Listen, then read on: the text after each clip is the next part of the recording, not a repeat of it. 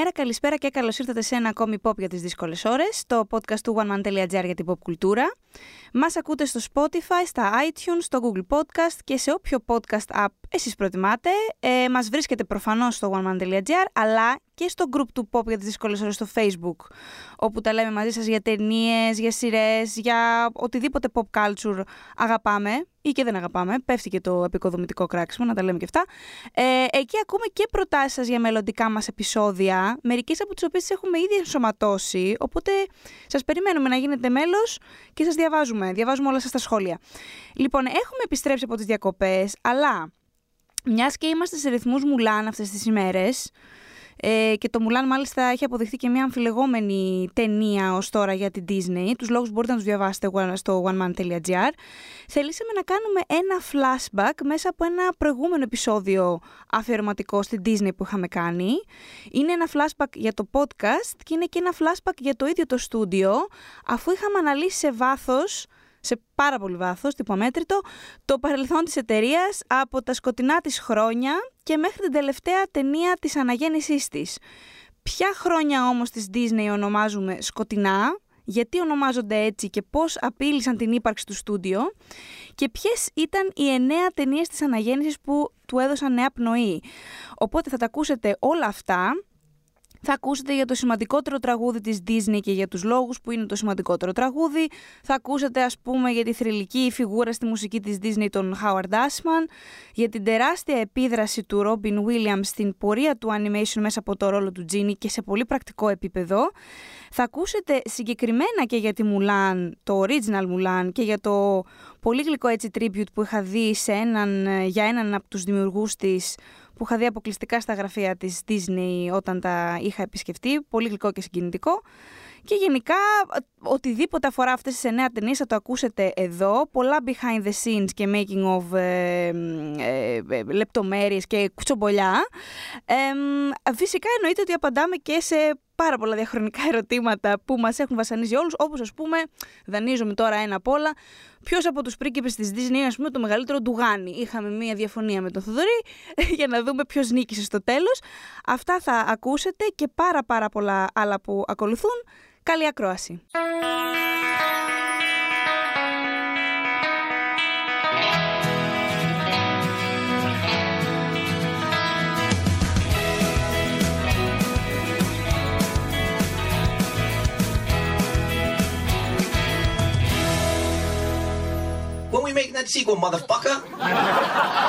Καλημέρα, καλησπέρα και καλώς ήρθατε σε ένα ακόμη pop για τις δύσκολες ώρες. Το podcast του oneman.gr και popcode.gr για την pop κουλτούρα.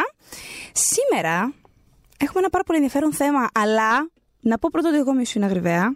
Και εσύ ποιος είσαι. Εγώ είμαι ο Θοδωρής Δημητρόπουλος, συνήθως.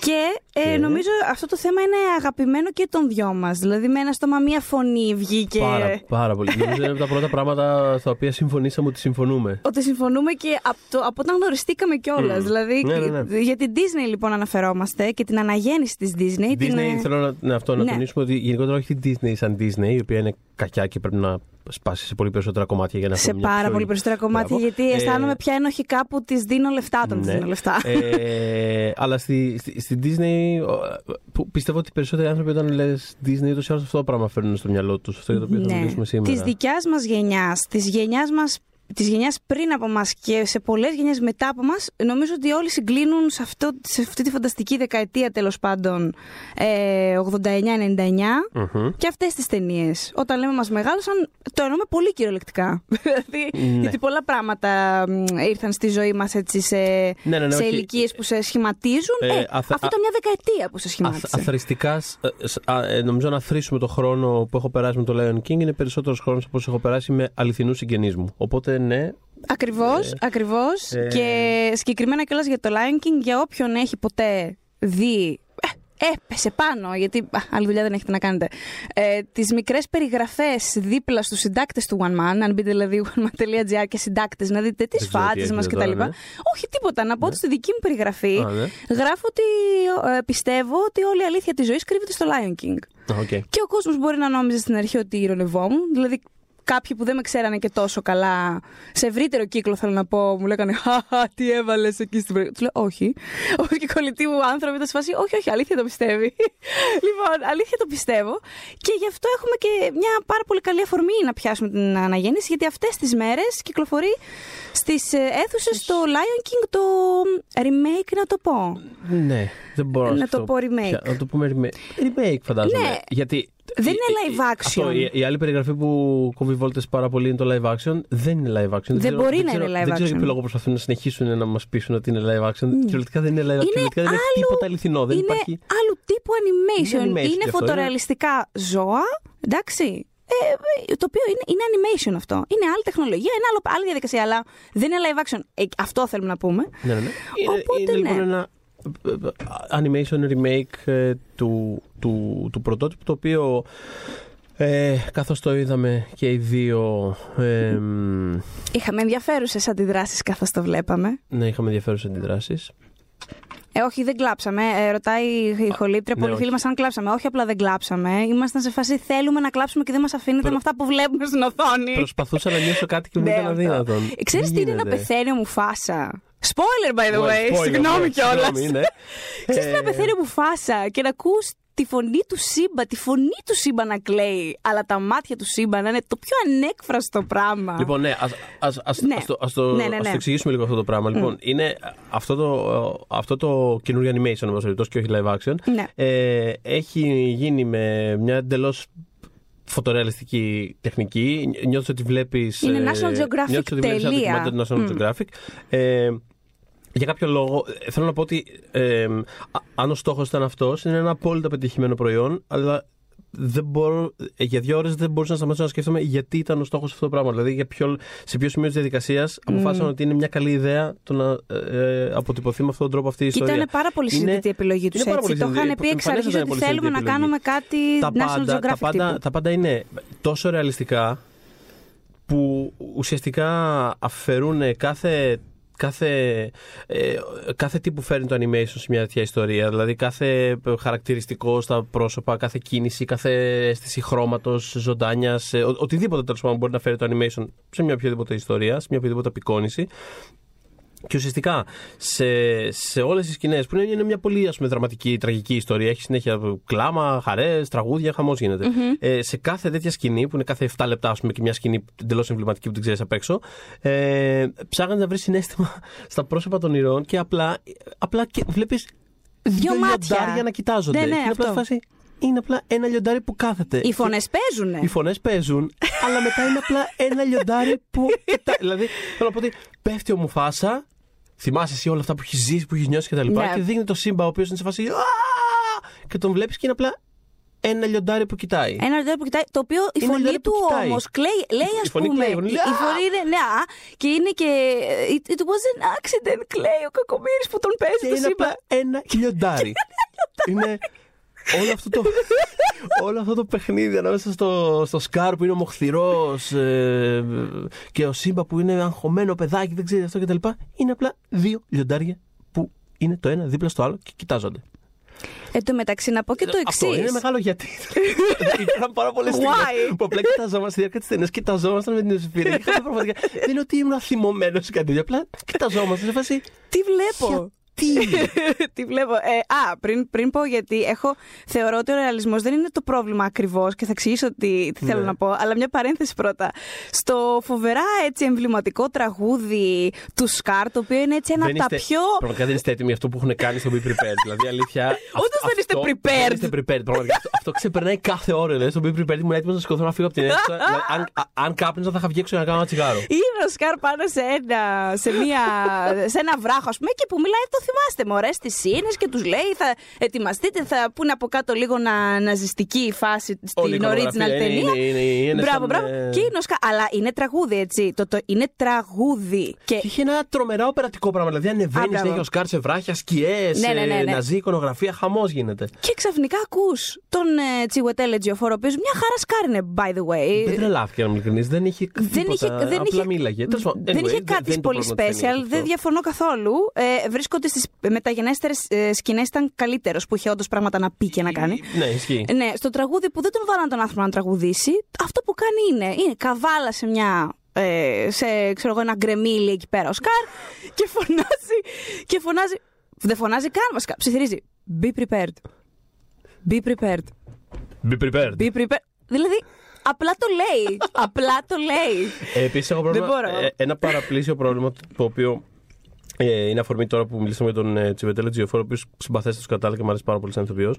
Ε, είναι ότι ε, ούτως ή άλλως από ένα σημείο και μετά το animation πήγε πάρα πολύ περισσότερο προς μια κατεύθυνση όπου ε, ε, στόχευε σε αναγνωρισιμότητα ονομάτων ε, πίσω από το voice acting. Δεν παρά, το συζητώ αυτό. Δηλαδή θέλω να πω δεν βρίσκω κανένα λόγο. Α πούμε, ο Τζον Όλιβερ ήταν φανταστικός στο ρόλο του Ζάζου, ήταν από τα highlights της ταινίας. Αλλά ο άνθρωπος κυριολεκτικά δεν μπορεί να τραγουδήσει. Δηλαδή ε, υπάρχουν πάρα πολλοί λόγοι που το. Ε, Πώς το λένε το τραγούδι, I just wanna be king. Ναι, I just can't wait to be king. Ναι, αυτό. Που είναι από τα πιο φαν πράγματα της original ταινίας. Υπάρχουν πάρα πολλοί λόγοι που αυτό το πράγμα φρενάρει. Είναι απλά Απλά, απλά δεν, δεν ξεκινάει ποτέ. Απλά δεν ξεκινάει. Βλέπεις πράγματα να συμβαίνουν και δεν ξεκινάει ποτέ το, το φαν του όλου πράγματος. Αλλά ένας από τους πάρα πολλούς λόγους είναι ότι ο, ο, ο, ο Ζάζου δεν μπορεί να, δεν, δεν μπορεί να τραγουδήσει. Δεν αρθρώνει, πώς το λένε. Δεν, δεν, δεν τα καταφέρνει, δεν γίνεται, ξέρω. ε, ενώ ας πούμε θυμάμαι αυτό, δηλαδή κοιτάζοντας το, το, το, το, τους ηθοποιούς που δίνουν φωνές σε πάρα πολλές από αυτές τις ταινίες για τις οποίες θα μιλήσουμε τώρα. Είναι πάρα πολλά ονόματα τα οποία δεν είναι καθόλου αναγνωρίσιμα. Είναι ηθοποιοί Όχι. που τους ξέρεις απλά και μόνο επειδή. Ναι, και τους ξέρουν κάνανε τον οι Αλαντί, φανατικοί για παράδειγμα, της ή την Pocahontas. Δεν Disney για δεν αυτούς είναι- τους ρόλους, έτσι. Ναι. Ναι. Ε, γιατί ε, υπηρετούν κάποιες συγκεκριμένες ανάγκες. Δηλαδή, ξέρεις ότι θα έχεις ένα, ε, έναν ηθοποιό ο οποίος πρέπει να έχει πολύ φλερ στη φωνή του όταν μιλάει, να ξέρει να τραγουδάει. Ε, Είναι πάρα πολύ σέπη. Ή να είναι, ας είναι και διαφορετικοί. Και αυτό έχει συμβεί αρκετές Ναι. φορές. Να είναι άλλοι αυτοί που κάνουν διάλογο, άλλοι αυτοί που κάνουν το, το τραγούδι. Αλλά τέλος πάντων, η, η, η φωνή, το πώς αυτό το πράγμα που βγάζει από, τη- από το λαρίγκι του άλλου θα αποδοθεί στην οθόνη χωρίς να υπάρχει ενδιάμεσα εικόνα δική του ή δική της, είναι πάρα πολύ καθοριστικό. Το οποίο έχει προσπεραστεί πάρα πολύ περνώντας στην εποχή του και η Beyoncé ως Νάλα. Ω, οκ. Ναι, οκ. Εντάξει. Χαίρομαι, αλλά- Ναι, ο Ντόναλντ Γκλόβερ Τι είναι να ο κάνουμε, Σίμπα. και τι να Χαίρομαι κάνουμε πολύ τώρα. ο Ντόναλντ Γκλόβερ. Ο Της άνθρωπος είπε- να, να τα παίρνει. Αυτό. Κανένα Της θέμα. είπε Αλλά- φανταστικά και τις 25 λέξεις της Beyoncé. Οκ. λέει, δεν από δεν. Ω, μπράβο. Μπράβο. Τι να κάνω τώρα. Ε, αλλά για, ναι, για, να, για να επανέλθω ως προς τον ρεαλισμό. Γιατί θέλω να γίνει μια διαφοροποίηση έτσι σε αυτό. Γιατί, ας πούμε, μεγαλώνοντας, είχαμε δει live action ταινίες με ζώα που ήταν κανονικά σκυλιά, γατιά, τα οποία Παράλληλα, ναι. μιλούσαν. Λέγεσαι. Ναι. Τα οποία μιλούσαν. Σαν θύμισε Και μου. δεν μας χάλαγε. Ε, από τον Μπετόβεν μέχρι. Δεν είναι. Α, α, Θέλω α, να εννοείς. πω Ναι, εντάξει. ότι δεν είναι το πρόβλημά μας ότι α, πώς θα κάνεις μη γελίο ένα λιοντάρι εμ, να μιλάει. Γιατί, ας πούμε, σε αυτές τις ταινίες που ανέφερα, η προσέγγιση ήταν ακριβώς αυτή. Ότι ακούγονται φωνές και το χρησιμοποιούσαν χιουμοριστικά όλο αυτό. Δηλαδή, ήταν αυτή η προσέγγιση. Ναι, απλά αυτό είναι το θέμα. Ότι πρέπει πάντα να προσαρμόζεις αυτό που κάνει. Δηλαδή πρέπει το. το, το πώς να το πω, αυτό που κάνεις να, να ταιριάζει με το, με το κείμενο που έχεις μπροστά σου. Δηλαδή, άμα θέλανε να κάνουν. Δηλαδή, θέλω, να- θέλω να τονίσω το πράγμα. Γιατί αυτό που ανέφερα στην αρχή, ότι ο στόχος που θέλανε να πετύχουν αισθητικά, τον έχουν πετύχει, είναι, ένα, είναι πραγματικά ένα άψογο προϊόν. Καθαρά, ντοκιμαντέρ. καθαρά, καθαρά τεχνικά. Αλλά άμα θες να πετύχεις αυτό το πράγμα, τότε απλά αλλάζεις το κείμενο. Δεν κάνεις λέξη προς λέξη, πλάνο προς πλάνο remake του ίδιου πράγματος. Ακριβώς. Γιατί αυτό απευθυνόταν. Πώς το λένε, ε, απευθυνόταν, ε, θα, θα, μάλλον θα ερχόταν στην οθόνη με μια εντελώς διαφορετική τεχνική, η οποία μπορούσε να τεντώνει πρόσωπα, να βάζει χρώματα, να, κάνει, να, να βάζει μέσα το παράλογο σε κάθε σκηνή δράσης. Οπότε, αν θες να κάνεις ένα πράγμα τόσο αυστηρά ρεαλιστικό, αντιστοίχως άλλαξε το κείμενό σου έτσι ώστε να είναι αυστηρά ρεαλιστικό. Και θα δούμε τι θα γίνει. Δεν ξέρω- Και πάλι δεν καταλαβαίνω ποιο είναι το νόημα, αλλά θα δούμε τι θα γίνει, εν πάση περιπτώσει. Μπορεί να βρεις μια προσέγγιση στην πορεία Μπορεί να που, βρεις να, αυτό, που μπορεί να να- πούμε και μπορεί. μπράβο σου κιόλας. Ναι, Μπορεί ποτέ να δεν βρεις μια ξέρεις. Ποτέ δεν προσέγγιση. ξέρει. Sure. Δηλαδή, α- απλά είναι αυτό ότι το κείμενο με, με, τη, με την τεχνική δεν, και κανείς δεν στάθηκε να πει μήπως όχι; Μήπως όχι. Και θα πω και το, το δεύτερο που είχα υπόψη μου να πω, αν και θα μιλήσουμε για τις, ε, το trend της εποχής με τα live action αργότερα μέσα στο podcast. Είναι πολύ λογικό να προσλάβεις να κάνει το Lion King ο Τζον Φαβρό, ο οποίος λίγα χρόνια νωρίτερα, τρία χρόνια νωρίτερα, έχει κάνει το Jungle Book με παρόμοια τεχνική. Αλλά υπάρχει μια διαφοροποίηση με το Jungle Book, το οποίο μου άρεσε και πολύ Το κιόλας. θυμάμαι, ναι, από την πρώτη μου στιγμή άρεσε που πολύ έλεγες και αυτό. ήταν και πολύ συγκινητικό κατά τόπους. Φυσικά και βοήθησε ότι υπήρχε και ανθρώπινο στοιχείο μέσα. Ο Μόγλης ήταν ένα Πολύ εκφραστικό ηθοποιάκι. Πραγματικά και ανυπομονώ και για το νούμερο 2, by the way, γιατί όχι. Ε, που το ετοιμάζουν, θα το ετοιμάσουν. Τέλος πάντων, αλλά δεν είχαν παλέψει για να κάνουν. Τα ζώα ήταν πολύ φωτορεαλιστικά, ήταν πολύ εντυπωσιακό αυτό που έβλεπα στη μεγάλη οθόνη, αλλά δεν ήταν η προσέγγιση όντως θέλουμε να, να έχουμε τον μπαλού σαν να είναι μια πραγματική αρκούδα και να μην μπορεί να κινήσει τα Ναι, φρύδια ναι, ναι, του, ναι. τη μύτη του, να μην μπορεί να γελάσει. Είναι- ήταν άλλο πράγμα. Και είναι κρίμα που δεν το πήγαν σε εκείνη τη λογική που είχε λειτουργήσει εμ, και, και διάλεξαν να κάνουν κάτι τόσο στήρο και στεγνό. Γιατί στο, στο βιβλίο της Ζούγκλας τα ζώα και παίζουν και φωτορεαλιστικά είναι. Τίποτα αυτό. Είναι κρίμα αφού Ε, το είχαν ήδη πετύχει και κάνει. Θα είχε πάρα πολύ ενδιαφέρον να δούμε τι θα έκανε η Julie Taymor. Ε, Αχ. η εκδοχή της η οποία από όσο έχω καταλάβει είχε ήθελε να εμπλακεί. Ναι. Έχει γυρίσει το. Έχει, είχε επιμεληθεί του, του, της θεατρικής μεταφοράς Το οποίο θα δω το Σεπτό Νοέμβρη. Αλήθεια. Ναι, έχω Α, κλείσει Ζηλεύω εισιτήρια. γιατί υποτίθεται ότι είναι φανταστικό. Είναι, έτσι λένε, έτσι λένε. Ε, ε, αυτό θα έχει μια. Γιατί η Taymor πάντα κάνει κάποια. ακραία- τα οποία ε, ε, ε, έχει κάποιες ακραίες προσεγγίσεις τέλος πάντων στο Ναι. υλικό που πάντα πιάνει και στο θέατρο και στο σινεμά. Το οποίο συχνά έχει αποτέλεσμα και καταστροφικές κιόλας ε, παραστάσεις. Ναι. Και ταινίες που διχάζουν. ναι, ναι. αλλά αλλά τέλος πάντων θα έχει ένα ενδιαφέρον γιατί σίγουρα δεν θα έκανε μια ας πούμε στήρα αναπαραγωγή του κειμένου και ότι. Δεν κάνει προκύψει- ξεπατικοσούρες δεν και θα βάζει κάνει δική ξεπατικοσούρες. της Θα έχει σφραγίδα. ενδιαφέρον, Ναι. Δεν θα το μάθουμε ποτέ. Ε, Μπορεί να δω Εγώ το, το ανυπομονώ. Across the Universe κάποια άλλη στιγμή έτσι, για να τιμήσω την, ε, τη χαμένη πιθανότητα του τι, μπορεί, τι, τι θα μπορούσε να έχει κάνει. Εντάξει, εμείς το, το, το συμπαθούμε το Across the Universe. Λατρεύω το Across the Έτσι, Universe. ωραία. Την κυρία Ε, Gary Watts. τίποτα, θέλω να δω το. Οπότε σήμερα θα μιλήσουμε για τους Beatles. ε, Θα με πνίξεις. Ε, τίποτα, όχι, περιμένω να θέλω να δω πάρα πολύ το musical αυτό, για το οποίο ακούω τόσα πράγματα 100 χρόνια, για να δω και πόσο διαφορετικά. Αν, αν κάνανε adapt το musical, γιατί έχει πολύ, πολλά πρόσθετα στοιχεία το musical, Μμ, έτσι, πώς θα μπορούσε να έχει εξελιχθεί. Αλλά αυτό θα το δούμε ίσως από Νοέμβρη, το ξανασυζητήσουμε. αυτό όταν το το δεις θα κάνουμε ένα άλλο podcast για... τι θα μπορούσε να, έχει, να ήταν το Lion Ναι. King. Ναι. Ε, Δυστυχώς αυτή τη στιγμή δεν έχει το, τη, τη σφραγίδα τη δική μας στο Seal of Approval η ταινία που θα βρείτε στις αίθουσες. Φυσικά όμως να τη δείτε, να τη ευχαριστηθείτε και να μην μας ακούσετε αν θέλετε πάρα πολύ να τη δείτε και να την αγαπήσετε. Ξέρεις, κάνεις και project κάποια πράγματα. Έχουμε μια κοινή φίλη με το Θοδωρή, Νάνση, αν μας ακούς, η οποία δεν θέλει να με πείσει ότι. Μελλοντική καλεσμένη Ε, του μελλοντική podcast. καλεσμένη, η οποία θέλει να μας πείσει, να με πείσει τουλάχιστον, ότι η Πεντάμορφη και το Τέρας στο live action ήταν μια φανταστική, ας πούμε, τέλεια ταινία. Όχι, Δεν το έχω δει προσωπικά. όχι, δεν ήταν, δεν ήταν. Ήταν, ήταν χάρτινη και είχε πολλά από τα προβλήματα που έχει το Lion King. Δεν μπορώ να πω όμως ότι το Lion King ας πούμε, δεν πήρε τη φόρμουλα αυτή και, και την τερμάτισε. Δηλαδή. Τερμάτισε. Αν μη τι άλλο, όχι, ξέρεις τι, αυτό, αν μη τι άλλο, εγώ εκτιμώ τα πράγματα που πηγαίνουν ένα πράγμα στο άκρο τους. Δηλαδή, α- Ναι. αυτό, αυτό το δίνω. Πήγες ρε παιδί. στο Δηλαδή, άκρο. άμα το κάνεις, κάτω, κάτω εκεί. Πήγαινε το στον κόλλησε το. Έτσι. Αλλά θα μιλήσουμε γι' αυτό όταν έρθει η ώρα στο podcast. Ναι. Προς το παρόν. Ε, να ναι. βάλουμε ένα context στην Ναι. ιστορία της Disney που οδήγησε στην αναγέννηση. Ουσιαστικά θέλουμε να, ουσιαστικά, α- ακόμα πιο context, θέλουμε να μιλήσουμε για την αναγέννηση γιατί είναι, ένα- είναι ένα- μια περίοδος η οποία τέλος πάντων συνεχίζει με τρόπους που θα αναλύσουμε και στο τελος συνεχίζει να είναι πάρα πολύ δημοφιλή, συνεχίζει να είναι αυτό που όπως είπαμε και στην αρχή φέρνει ο περισσότερος κόσμος στο μυαλό του όταν Μίλα για Disney, μιλάει ακούει για για Disney, όλα αυτά. Ακόμα αυτές τις ταινίες επανέρχονται σήμερα με διάφορους τρόπους είτε ως, ε, πώς το λένε, είτε ως επιρροή είτε ως απευθείας ε, αντικείμενο έμπνευσης και Μμμ. σε remakes, οτιδήποτε.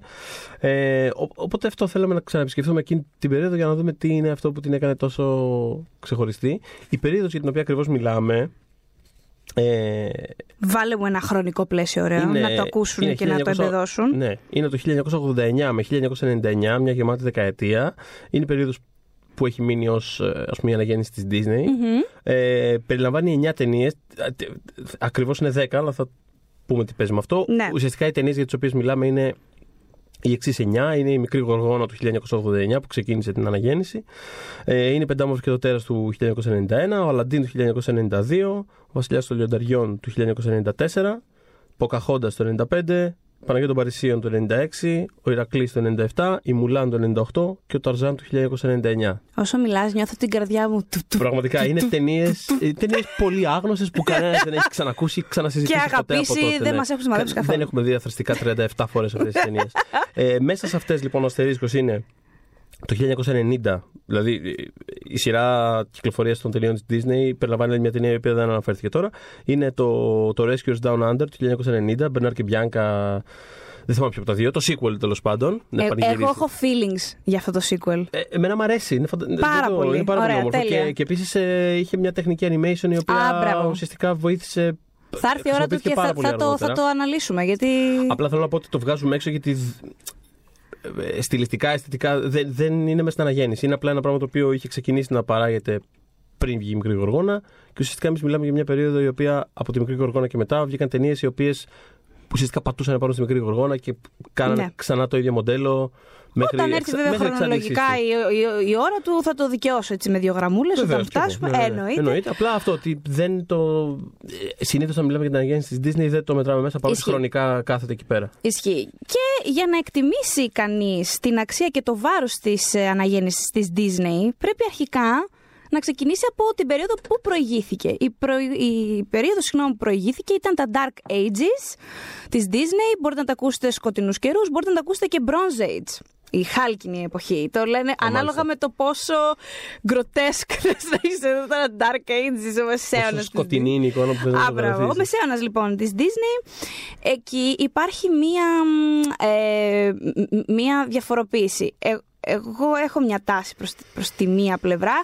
Ε, την τοποθετούν είτε μεταξύ του 61 και του 1988. Αυτό είναι πολύ. Εγώ θεωρώ ότι είναι πολύ, πολύ γενικό αυτό το πράγμα. Δηλαδή, έχει, θεωρώ ότι υπάρχει ένας διαχωρισμός. Ναι, ναι, θα σου πω. Θα, σου πω. ε, θα εξηγήσω γιατί το πιάνουν κάποιοι.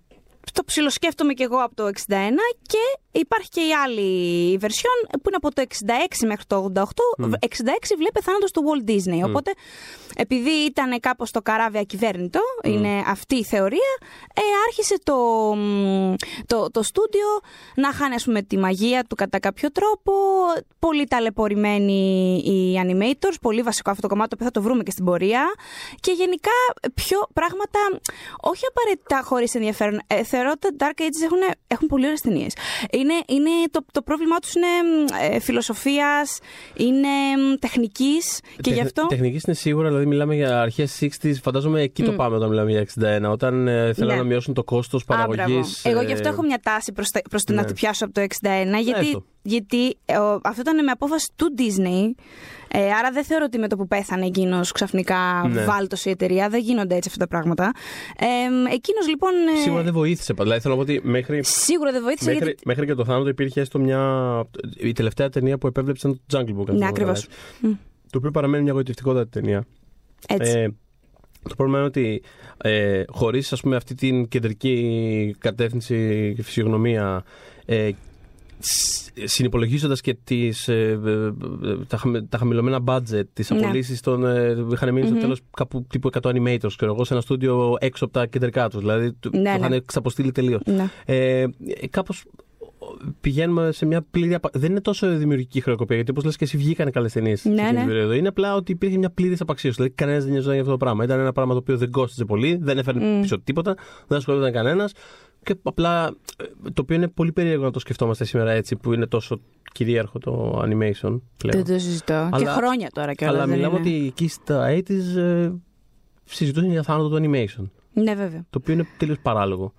Ε, με, το, με το σημερινό φακό είναι θεότρελο, αλλά ε, αυτό που είχε πει ο Disney, μάλλον θέσει ο Disney ως νέα τεχνική, ήταν η ξηρογραφία. Η οποία ήταν ε, μια τεχνική που ε, ε, έκοβε πάρα πολύ από το κόστος, δηλαδή πράγματι ελάφρυνε πάρα πολύ τα budget των ταινιών.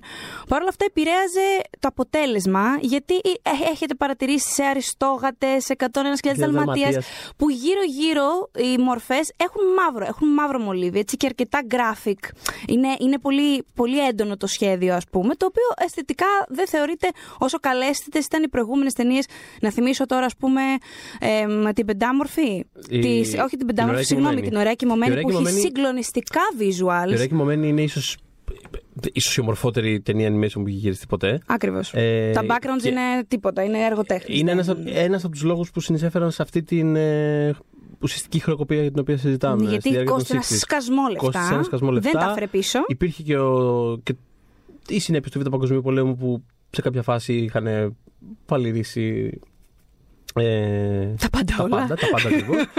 Οπότε κάπως οδηγηθήκαμε σε αυτό που λες. Και ε, όντως, άμα δεις πολλές ταινίες εκείνης της περίοδου, φαίνονται εκτός. Είναι το, το μολύβι που λες, είναι πάρα πολύ χαρακτηριστικό αυτό το πράγμα. Δηλαδή, από μικρός θυμάμαι να τι βλέπω αυτές και να καταλαβαίνω ότι αυτά τα πράγματα κάπως Είναι έχουν γυρίσει όλα ζωγραφισμένα. μαζί. Είναι ζωγραφισμένα. Ναι, ναι, και είναι ζωγραφισμένα. Βλέπεις το Ε, χέρι, ρε παιδί μου, που τα βλέπεις έχει το- φτιάξει. Αυτό, ναι, ναι, ναι. Και Φαίνεται και στα background το πώς είναι ας πούμε τελείως ακίνητα. Φαίνεται, φαίνεται πάρα πολύ, ακόμα και σε επανάληψη. Άμα δεις κάποιες ταινίες με τη σωστή τους σειρά, φαίνεται η επανάληψη. Δηλαδή υπάρχει ας πούμε σκηνή που χορεύει ο Ρομπέντο Δασόν, ο Ρόμπιν Χούντ, Ναι, ναι, ναι, ναι. που είναι ακριβώς ίδια με σκηνή από τις Αριστόγατες. Ναι. Ακριβώς ίδια. Δηλαδή επαναλαμβάνονται ίδιες σκηνές, ίδιες κινήσεις. Επαναχρησιμοποιούν συνέχεια. Κόβουν κόστος από οπουδήποτε είναι δυνατόν Ναι, να και, κόβουν και κόστος. τι, αυτό το πράγμα, η, η ανακύκλωση ας πούμε εμ, animation δεν είναι κάτι καινούριο, δεν ήταν κάτι καινούριο, ούτε συνέβη, σταμάτησε να συμβαίνει όταν απέκτησαν πάλι τα χρήματά τους. Στην επίσκεψη που έκανα στο πλαίσιο των 90 ε, χρόνων από τη δημιουργία του Mickey Mouse, μπορείτε να βρείτε όλα αυτό όλη τη συνα- σε άρθρο που κάναμε στο popcode.gr Wikipedia. Ε, σε ένα από τα μέρη που είναι κλειστά για το κοινό κανονικά, ε, πήγαμε στο Vault. Ε, έτσι ονομάζεται το νεκροτομείο ουσιαστικά της Disney, όπου φυλάσσεται όλη η τέχνη. Ε, όταν μιλάω για τέχνη εννοώ για artwork, μιλάω για ε, γύψινα, ξέρω εγώ, πρωτομές, ό,τι χρειάζονται οι animators, οι animators συγγνώμη, κατά καιρούς για να δημιουργήσουν. Και σήμερα εμ, χρησιμοποιούν εμ, σκηνές animation που έχουν ήδη χρησιμοποιήσει. Στη Zootopia, ας πούμε, επειδή είπες τον, ανέφερες τον Robin Hood, Ναι, ναι. Ε, κάποια ζώα στο Ζουτόπια και κάποια σημεία του Ζουτόπια έχουν επαναχρησιμοποιήσει, επηρεαστεί μάλλον, θα πω καλύτερα, από το ρομπέν των δασών. Ε, Το θέμα είναι πώς το χρησιμοποιείς. Το πρόβλημα, ο- α, έτσι όπω το πολύ σωστά λες, ήταν ότι ε, φαίνεται, βρε παιδί μου, φαι, κάνει μπαμ. Καλά, έβλεπε το ίδιο πράγμα, ήταν όλα αυτό, τα χρώματα. Αυτό, Ναι. αυτό ακριβώς. Παραήτανε. παραήτανε. Εμ, οπότε λοιπόν είμαστε σε εκείνη τη, τη, τη δεκαετία, που, ε, δεκαετία και παραπάνω. Ε, ε, εγώ αγαπώ πάρα πολύ και τις Αριστόγατε και τα 101.000 Δαλματίας και το Fox and the Hound τρομερά ε, και το Great Mouse Detective αλλά εκεί κάπως σηκώσανε Το κεφάλι. Great Detective άρχισε σιγά σιγά Ναι. να, να, να σηκώνουμε κεφάλι και ήταν και ουσιαστικά και, η, όπως λένε, και το ξεκίνημα των ε, ε, Μάσκερ και Clements για τους Ναι, οποίους ναι, θα, το νέο αίμα. θα μιλήσουμε Μμ. αργότερα πολύ. Επίσης αυτό το, πε- σε αυτή την περίοδο είχαμε και το υπέροχο, υπέροχο Who Framed ε, Roger Rabbit Α, ναι. ε, του Ρόμπερτ Ζεμέκη, το οποίο και αυτό παραλίγο να τους φαλυρίσει. Ήταν σε φάση. και γι' αυτό θέλω να μιλήσω Η αργότερα. επικεφαλής της λέει κόψε λεφτά. Δηλαδή δεν θα βγει ταινία. Έχεις καταλάβει ότι δεν θα βγει ταινία. Και είναι από τις ταινίες που ακόμα φέρνουν πίσω λεφτά εντωμεταξύ. Είναι Ναι, από τις ταινίες που ακόμα ακριβώς, φέρνουν πίσω ακριβώς, λεφτά. ακριβώς. Ε, είχαμε επίσης, από ό,τι έχω καταλάβει, δικό σου έτσι, αγαπημένο το Black Cauldron. Το οποίο Ναι. θεωρείται. Ας πούμε, Ναι. ό- όταν μιλάμε για αυτό το Για context. φιάσκο. Αυτό το context που συζητάμε τώρα για τη σκοτεινή εποχή πριν την αναγέννηση. Μμ. Ε, α- αυτό θεωρείται το. Το Ναδύρ. Το, το, το να δει. Ο Εκεί, εκεί πάτος. πλέον ήταν τύπου. Λοιπόν, αύριο μην έρθετε και θα, το, θα σε ενημερώσουμε. Θα σας ενημερώσουμε. Θα, λοιπόν, θα, θα λάβετε ένα mail. Το Black Cauldron βασίστηκε σε μια σειρά βιβλίων πολύ δημοφιλή φαντασίας ε, που είχε σκίσει και ακόμα πωλείται. Ε, και ήταν μια πάρα πολύ σκοτεινή για την περίοδο, για την εποχή ταινία. Ξέρεις, είναι από τις ταινίες που εγώ καταρχάς άργησα τρομερά πολύ να τη δω γιατί απλά στην Ελλάδα να υπήρξε. Δεν υπάρχει περίπτωση να υπήρξε αυτό το πράγμα. Δεν, δεν μου λέει τίποτα. Δηλαδή, ως μικρό παιδί, εμένα δεν μου λέει τίποτα το, το μαύρο τσουκάλι. Με Έχω τίποτε μια καν. Πολύ, πολύ χλιαρή ανάμνηση. αλλά Έχει μια μυδρή αυτή. Εγώ τι ούτε να σου πω καν. τώρα, είμαι εγώ ούτε καν. παλιότερος, δεν ξέρω. Ναι. Μπορεί- τα παλιά καραβάνια. Μπορεί να το είχα προλάβει να το, το πρωτοδείξανε στην τηλεόραση. Δεν ξέρω. Κάτι. Να σου πω. Και μετά απλά δεν το δείξαν ποτέ ξανά ενδεχομένως. Όταν το είδα όμως, κατάλαβα γιατί υπήρχαν προβλήματα. Μπορεί εμένα να μου άρεσε η ταινία και αγαπώ και πάρα πολύ την πρωταγωνίστρια, την ε, Olwyn, και θα κουνάω τη σημαία της γιατί δεν είναι στο line-up των πριγκιπισών της Disney μέχρι να σβήσω, μέχρι να τη βάλουν. Εντάξει, εγώ μπορώ να σκεφτώ πολλούς λόγους που δεν είναι στο λένε αυτό το προκυπησό δυστυχώς, αλλά. Αλλά γιατί όμως, φταίει η ίδια; φταίει η ίδια, δεν όχι, φταίει η όχι, ίδια. αλλά Είναι έτσι- εκπληκτική. Είναι πάρα έτσι πολύ είναι, ωραία. Τελεσμός, έτσι. Έτσι, έτσι. είναι. Είχε και κάτι από Μουλάν πριν τη Μουλάν, αλλά αυτό είναι. Δείτε τέλος πάντων τον Black Cauldron, θα καταλάβετε τι εννοώ. Παρ' όλα αυτά, αντιλαμβάνομαι ότι ήταν, ήταν, ρε παιδί μου, ήταν θεοσκότεινη αυτή η ταινία. Εκτός ότι αισθητικά είναι θεοσκότεινη, by the way. Το, ναι. είναι και VA. Είναι VA. Δηλαδή, είναι VA. Κάνανε κάποια pre-screenings τότε και θε, παίρνανε οι μαμάδες τα παιδάκια τους και βγαίνανε. Άμα πήγαινε καλά στα ταμεία, τίποτα από όλα αυτά δεν θα ενοχλούσε. Όπως είδαμε αργότερα και στην αναγέννηση, η οποία Ε, έχει ναι, επίσης ναι. πολύ σκοτεινές θεματικές. Ναι, το θέμα ή- είναι ότι ήταν βγήκε άλλη στο... εποχή. Ήταν άλλη εποχή. Βγήκε στο, στο σινεμά. Την ίδια εβδομάδα βγήκε η ταινία με τα αρκουδάκια της αγάπης. Και τα αγουδάκια της αγάπης. Κέρδισε η αγάπη, έχασε το τσουκάλι. Έτσι, ε, τα αγαπάμε και τα Kirbers. Τα Αλλά αγαπάμε δεν και τα θα έπρεπε Care να Bears. μπορούν να τα βάλουν με την Disney. Αυτό είναι το νόημα. Τα βάλανε και ισοπεδώσανε Έτσι, κιόλας. ε, η αγάπη ισοπαίδωσε. Έτσι. Και μέσα σε όλη αυτή, τη, αυτή την αναμπουμπούλα, η Disney έχει και μια μεγάλη απώλεια. Ε, αναφέρομαι στον Don Bluth, Μμ. Ο οποίος ήταν ο επικεφαλής των ε, animators για αρκετά χρόνια, ο οποίος πήρε το, τα μπογαλάκια του, πήρε και πόσους 17-18 animators, πήρε πολύ πράγμα Μμ. ε, και πήγε να Πήρε- φτιάξει τη πήρε δική και τον του. Φίβελ. Πήρε πολύ κόσμο και πήρε, πήγε να φτιάξει τη δική του εταιρεία. Ε, αυτή η φιγούρα του Bluth είναι λίγο για τους Disneyικούς, είναι ρε παιδί μου σαν λες, ξέρω εγώ, Voldemort. Ναι. Το λένε προδότη. Ε, και μέχρι σήμερα δηλαδή αυτή είναι η essence γύρω του. Εγώ απλά θα πω ότι ο άνθρωπος, εντάξει, είχε, δεν αισθανόταν από ό,τι έχω καταλάβει ότι ε, είχε, υπήρχε κάποια αισθητική ας πούμε πρόκληση στην Disney πια. Ε, χωρίς να θε, δεν τον ξέρω και προσωπικά δεν θα τον δικαιολογήσω. Ξέρω εγώ. Μπορεί να ήταν προδότης. Τι να πω.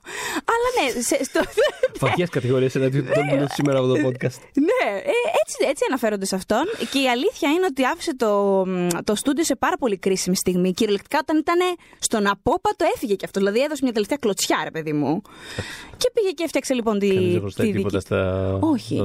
Στο- Τι δουλειά μας κάνουμε; Ε, τι δουλειά Φυγάλα, μας έκανε δουλειά το άλλο και μια χαρά καριέρα είχε και. Ναι, ο οποίος, by the δραστικότατος και way, σπουδαίος animator. Ε, πανέρχεται το 2020. Ναι. Μετά έχει να βγάλει ταινία το 2002, νομίζω, να Μμμ. σκηνοθετήσει. Ποια ήτανε το Το 2002? Dragon's Lair, το video game, θα το κάνει ταινία Το animation. 2002 ποια έχει κάνει, κάτσε να κοιτάξω. Το Titan, ε, το Titan Α, ναι, AI. το Titan. Ναι, αυτό. βέβαια. Με, τρίτη Λοιπόν. με το σενάριο του Joss Whedon. Ναι, οπότε φεύγει λοιπόν κι αυτός και τίποτα, ένα φιάσκο. Ε, υπάρχει μια αναμπουμπούλα φοβερή, ε, η αγαπημένη μου δυσνεϊκή φιγούρα του Roy E. Disney, είναι ο ανιψιός του Walt Disney. Ε, προσπαθούσε έτσι κάπως να, τα, να εξηγιάνει τα πράγματα, δεν γινόταν. Υπήρχαν φήμες ότι τέλος πάντων τα, τα μέλη του Διοικητικού Συμβουλίου θέλουν να κάνουν ντου ας πούμε και να τον πετάξουν από τη διοίκηση και τέλος πάντων χαμός. Εκείνος λοιπόν παρετείται από μ, πρόεδρος του Διοικητικού Συμβουλίου και φέρνει νέο αίμα διοικητικό. Φέρνει τρία άτομα τα οποία έχουν πάρα πολύ ε, νευραλγικό ρόλο στην αναγέννηση. Και ακόμα και σήμερα δηλαδή, ειδικά η μορφή του Mike Leisner, του CEO για πολλά χρόνια της Disney, ξέρεις, είναι και αμφιλεγόμενη κι αυτή. Δηλαδή κάποιοι, μα, έσωσε την Disney, κάποιοι, ναι, την έσωσε με κλουτσές και μπουνιές. Εντάξει, είναι λίγο, είναι λίγο φιγούρα, ξέρεις, μακιαβελική κάπως Eisner. Έφερε και τον Frank Wells, από τα τρία παλικάρια είναι ο πιο αγαπημένος των, ε, των Disneyικών των υπαλλήλων, ο οποίος ήταν ο πρόεδρος του Διοικητικού Συμβουλίου ο νέος, δηλαδή στη θέση του, και ήρθε και ο ε, Τζέφρι Κάτσενμπεργκ, ο οποίος... Ω, ο Θεέ. δεν ξέρω. Ναι. ναι. Δεν, δεν δεν είναι ούτε αντιπαθής ούτε συμπαθής, απλά ξέρω εγώ, νομίζω Θυμάμαι όταν είχα, θυμάμαι όταν είχα γράψει. ε, θε- θα αναφερθώ και Ναι. αργότερα λίγο σε αυτό. Είχα γράψει ένα κείμενο στο, στο περιοδικό σινεμά πριν από κάποια χρόνια. Δεν θυμάμαι Μμ. τώρα τεύχο. Αλλά ήταν ε, όλο ένα μεγάλο αφιέρωμα στη Disneyική αναγέννηση. ναι. Το οποίο πιάνει και αυτά που συζητάμε τώρα και τις ταινίες μία προς μία πιο. Ε, αλλά ναι, θυμάμαι όταν ε, ανέφερα τον Κάτσεμπεργκ που κάποιος μέσα στο περιοδικό, δεν θέλω να πω ποιος, το, το κοίταζε το, το κείμενο για πριν πάσουμε Εξαλώς. στη διόρθωση και τα λοιπά. Και ήταν σε φάση. Τι Κάτσεμπεργκ, Μωρή, τι είναι αυτά που λες εδώ πέρα, αφού είναι στην Dreamwork ο Κάτσεμπεργκ. Α, α, ναι, φίλε μου, πες του. Που Ήταν... ήτανε- ναι, ναι, ναι.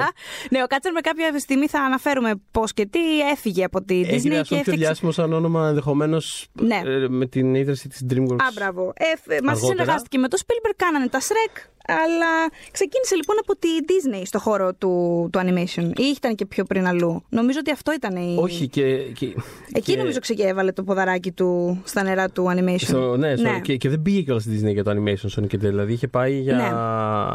Ε, τον βάλανε πρόεδρο. Είχε τώρα πάει δεν για θυμάμαι να. ακριβώς, είχε- Ήτανε, προ... ήτανε... Μπράβο, συγγνώμη, ήταν αυτός ο πρόεδρος του Διοικητικού Συμβουλίου. Ήταν αυτός στη Ήτανε- θέση του Roy Disney. Και όχι ο Ε, Frank Wells. Και... Ο Frank Wells ήταν ο president, παιδιά. Έκανα αυτό το λάθος. Είναι σημαντικό ότι δεν είχε ιδέα πώς λειτουργεί το animation. Δηλαδή, ε, και, και αυτό είναι ένα πράγμα το οποίο το συναντάμε και, και αργότερα και σε άλλους ανθρώπους. Δηλαδή, το- ότι ουσιαστικά την αναγέννηση, η αναγέννηση βασίστηκε σε ανθρώπους που δεν είχαν απαραίτητα ε, προκαταλήψεις σχετικά με το πώς πρέπει να μοιάζει ή να ακούγεται ή να, ή να φέρεται τέλος πάντων το animation. Ναι. Γι' αυτό και είδαμε τόσες, ε, ας πούμε, τόσα καινούργια πράγματα να εισάγονται. Ε, αυ- νομίζω ο βασικός σκοπός αυτών των τριών ήταν. Όπως θα συμβεί σε μεγάλες εταιρείες, φυσικά. Δεν είναι τώρα. Δεν ήταν ίδιο τη Disney αυτό. Τύπου, ας φέρει κάποιος λεφτά πια. Δηλαδή, δεν δεν θα κλείσουμε. Δηλαδή, εντάξει, είχαν Ε. μια διαφορετική προσέγγιση. Ναι. Ε, ο, ο Κάτσεμπεργκ έφερε, Ναι. αν θυμάμαι καλά, τον. Ε, όχι, αν θυμάμαι καλά, έφερε τον ε, Πίτερ Σνάιντερ. Ναι, αυτός. Ε, Αυτός το έκανε. αυτός το έκανε. αυτός το Ο έκανε. οποίος Σνάιντερ λέει ε, άγχωνε πάρα πολύ τον κόσμο γιατί είχε, ήταν, είχε, ας πούμε, σαν μορφή ήταν πολύ περίεργος. Μπαίνανε λέει στο γραφείο του και είχε από τότε είχε ένα κουμπί το οποίο έκλεινε από πίσω στην πόρτα. Και ήταν όλοι σε φάση με καλεί ο Σνάιντερ στο γραφείο του. Ω Θεέ μου, ανάψτε μανουάλια, κεριά, κάτι για μένα. Αλλά τελικά αυτός αποδείχτηκε συνεργάσιμος.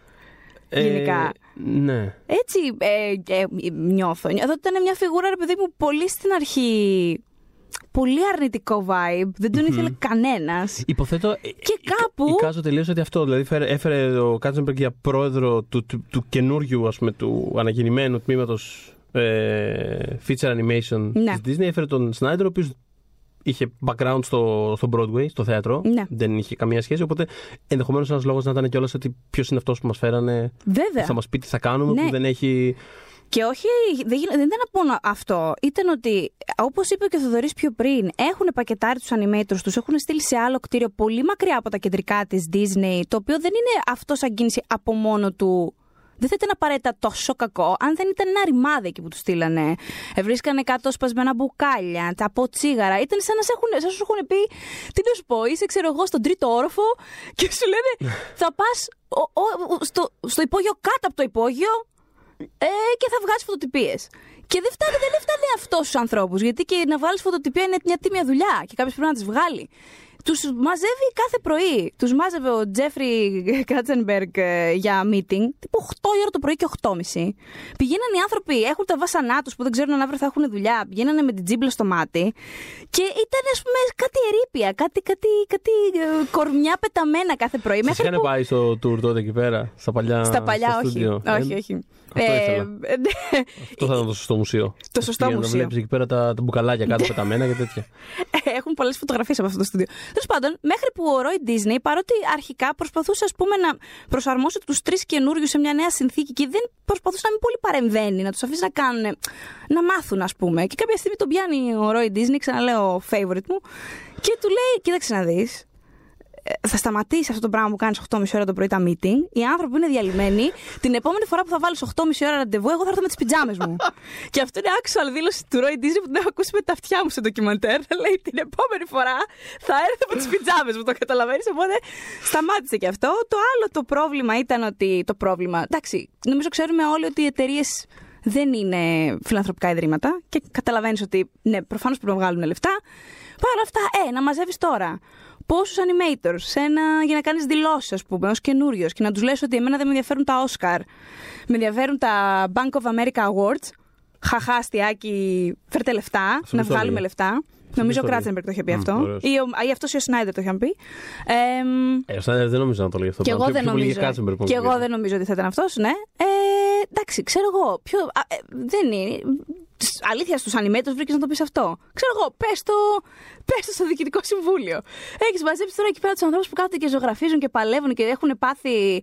Πώς το λένε το σύνδρομο αυτό, που το carpal tunnel. Carpal tunnel, Ναι, ναι. ναι, Δεν το μπορείς είχε η να γιαγιά κρατήσεις μου τα και από, το, κόκκια. και από το ένα και από το άλλο χέρι. Ναι. Και τους λες, έχουν φάει όλη αυτή τη λέζα και τους λες, Χαχαχά, δεν με ενδιαφέρει Η καν. γιαγιά σου γιατί το είχε; Είχε και από το δύο, όχι, το έβγαλε. Είναι με μια χειρσούλα φεύγει. ναι, τι, δεν τι ξέρω. έπαθε; Εμείς το έχουμε επειδή πληκτρολόγιο. Η γιαγιά σου γιατί το είχε; Τι να σου πω τώρα; Κάτω για τους Εκεί παππούς που είναι το δεν βράδυ, μπορώ για και να τη ρωτήσω. Α, μα- Α, ναι. Η γιαγιά μου ακούσει θα λατρεύω. μάθουμε Λοιπόν, ποτέ. δεν θα μάθουμε ποτέ, ναι. Η γλυκιά μου και της έκοβα εγώ σαλατούλα όταν το είχε μετά τη μωρέ. την εγχείρηση. Καλή μου, τέλος πάντων. Ε, Πολλές Disney ταινίες έχω δει και ξαναδεί με τη γιαγιά μου, by the way. Α, ποια Όπως ήταν η- όλοι μας. Ποια ήταν η αγαπημένη σας; Ε, η πεντάμορφη και το τέρας τη Α, άρεσε οκ. εκείνη πιο πολύ από όλες. Ναι. Λοιπόν, ναι, νομίζω ταυτίζονταν. Συμφωνώ, γιαγιά. Ναι, ταυτιζόταν με την Μπελ γιατί και εκείνη ήταν πάρα πολύ. Ήθελε πολύ να διαβάσει και ήθελε να γίνει και δασκάλα και δεν μπόρεσε λόγω της εποχής να γίνει δασκάλα και νομίζω είχε ταυτιστεί με την Μπελ της σε αυτό το επίπεδο. Λοιπόν, Ε, και τώρα μαζεύεις αυτούς τους καλλιτέχνες. Όχι ότι οι καλλιτέχνες πρέπει να είναι στο απυρόβλητο και α, να, να φοράνε μόνο πασμίνε και να μιλάνε μόνο για τέχνη. Αλλά εντάξει, αυτό το τμήμα βρήκες να πεις ότι παιδιά λεφτά. Ξέρω εγώ. Ε, ε, είναι λίγο disrespectful, θα πω. Θα πω. Τέλος πάντων, αφού έχουν γίνει όλα αυτά με πιτζάμες, με Bank of America Awards κτλ., λένε λοιπόν. Δεν φτιάχνουμε, δεν πιάνουμε μια ταινία που την έχουμε πάρα πολύ καιρό στα σκαριά. Έχει μια γοργόνα.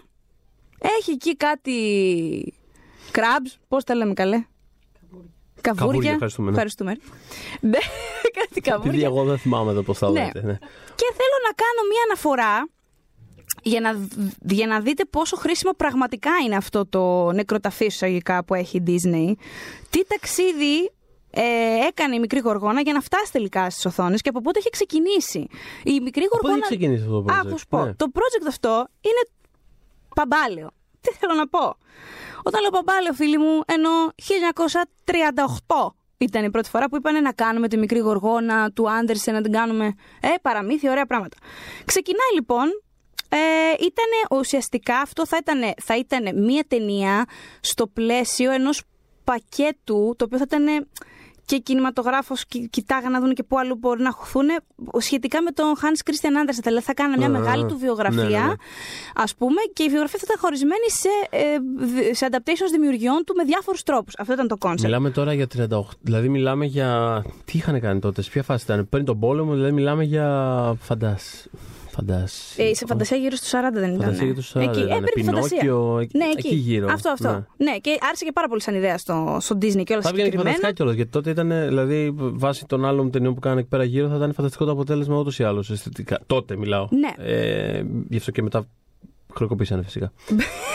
Γιατί έτσι γίνεται. Πας να κάνει, ο καλός καλό δεν βλέπει. Το θωρεί μου.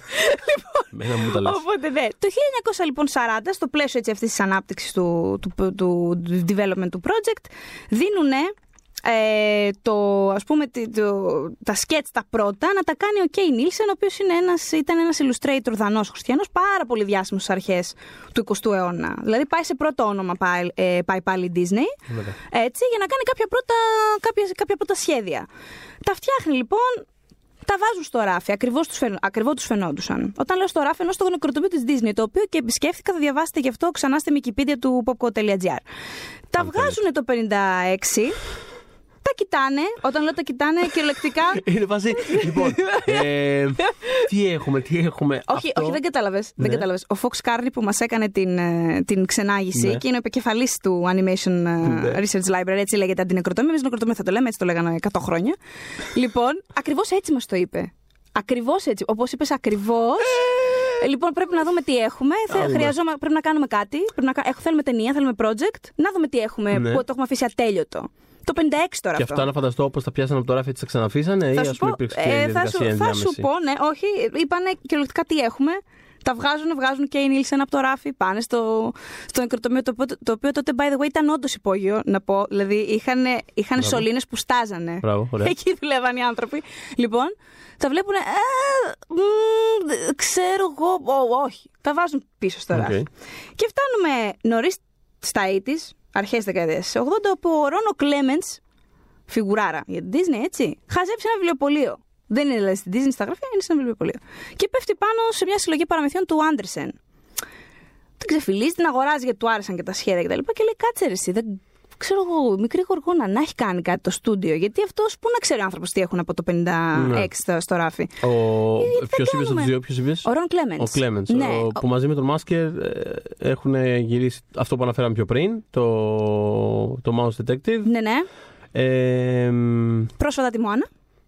πιο πρόσφατα τη Μωάνα, ναι. Δηλαδή έχ- έχουν συνεχίσει στο στούντιο και μετά την περίοδο της αναγέννησης. Επανήλθανε. Επανήλθαν και Μμμ. μάλιστα με τη Βεργίψα και το Βάτραχο. Δηλαδή έχουν κάνει πολλά project σε πολλές περιόδους στο στούντιο. Είναι δηλαδή μάλλον οι βασικότερες σκηνοθέτες της τελευταίας. Πόσο έχουμε φτάσει, 30 ετίας Ναι.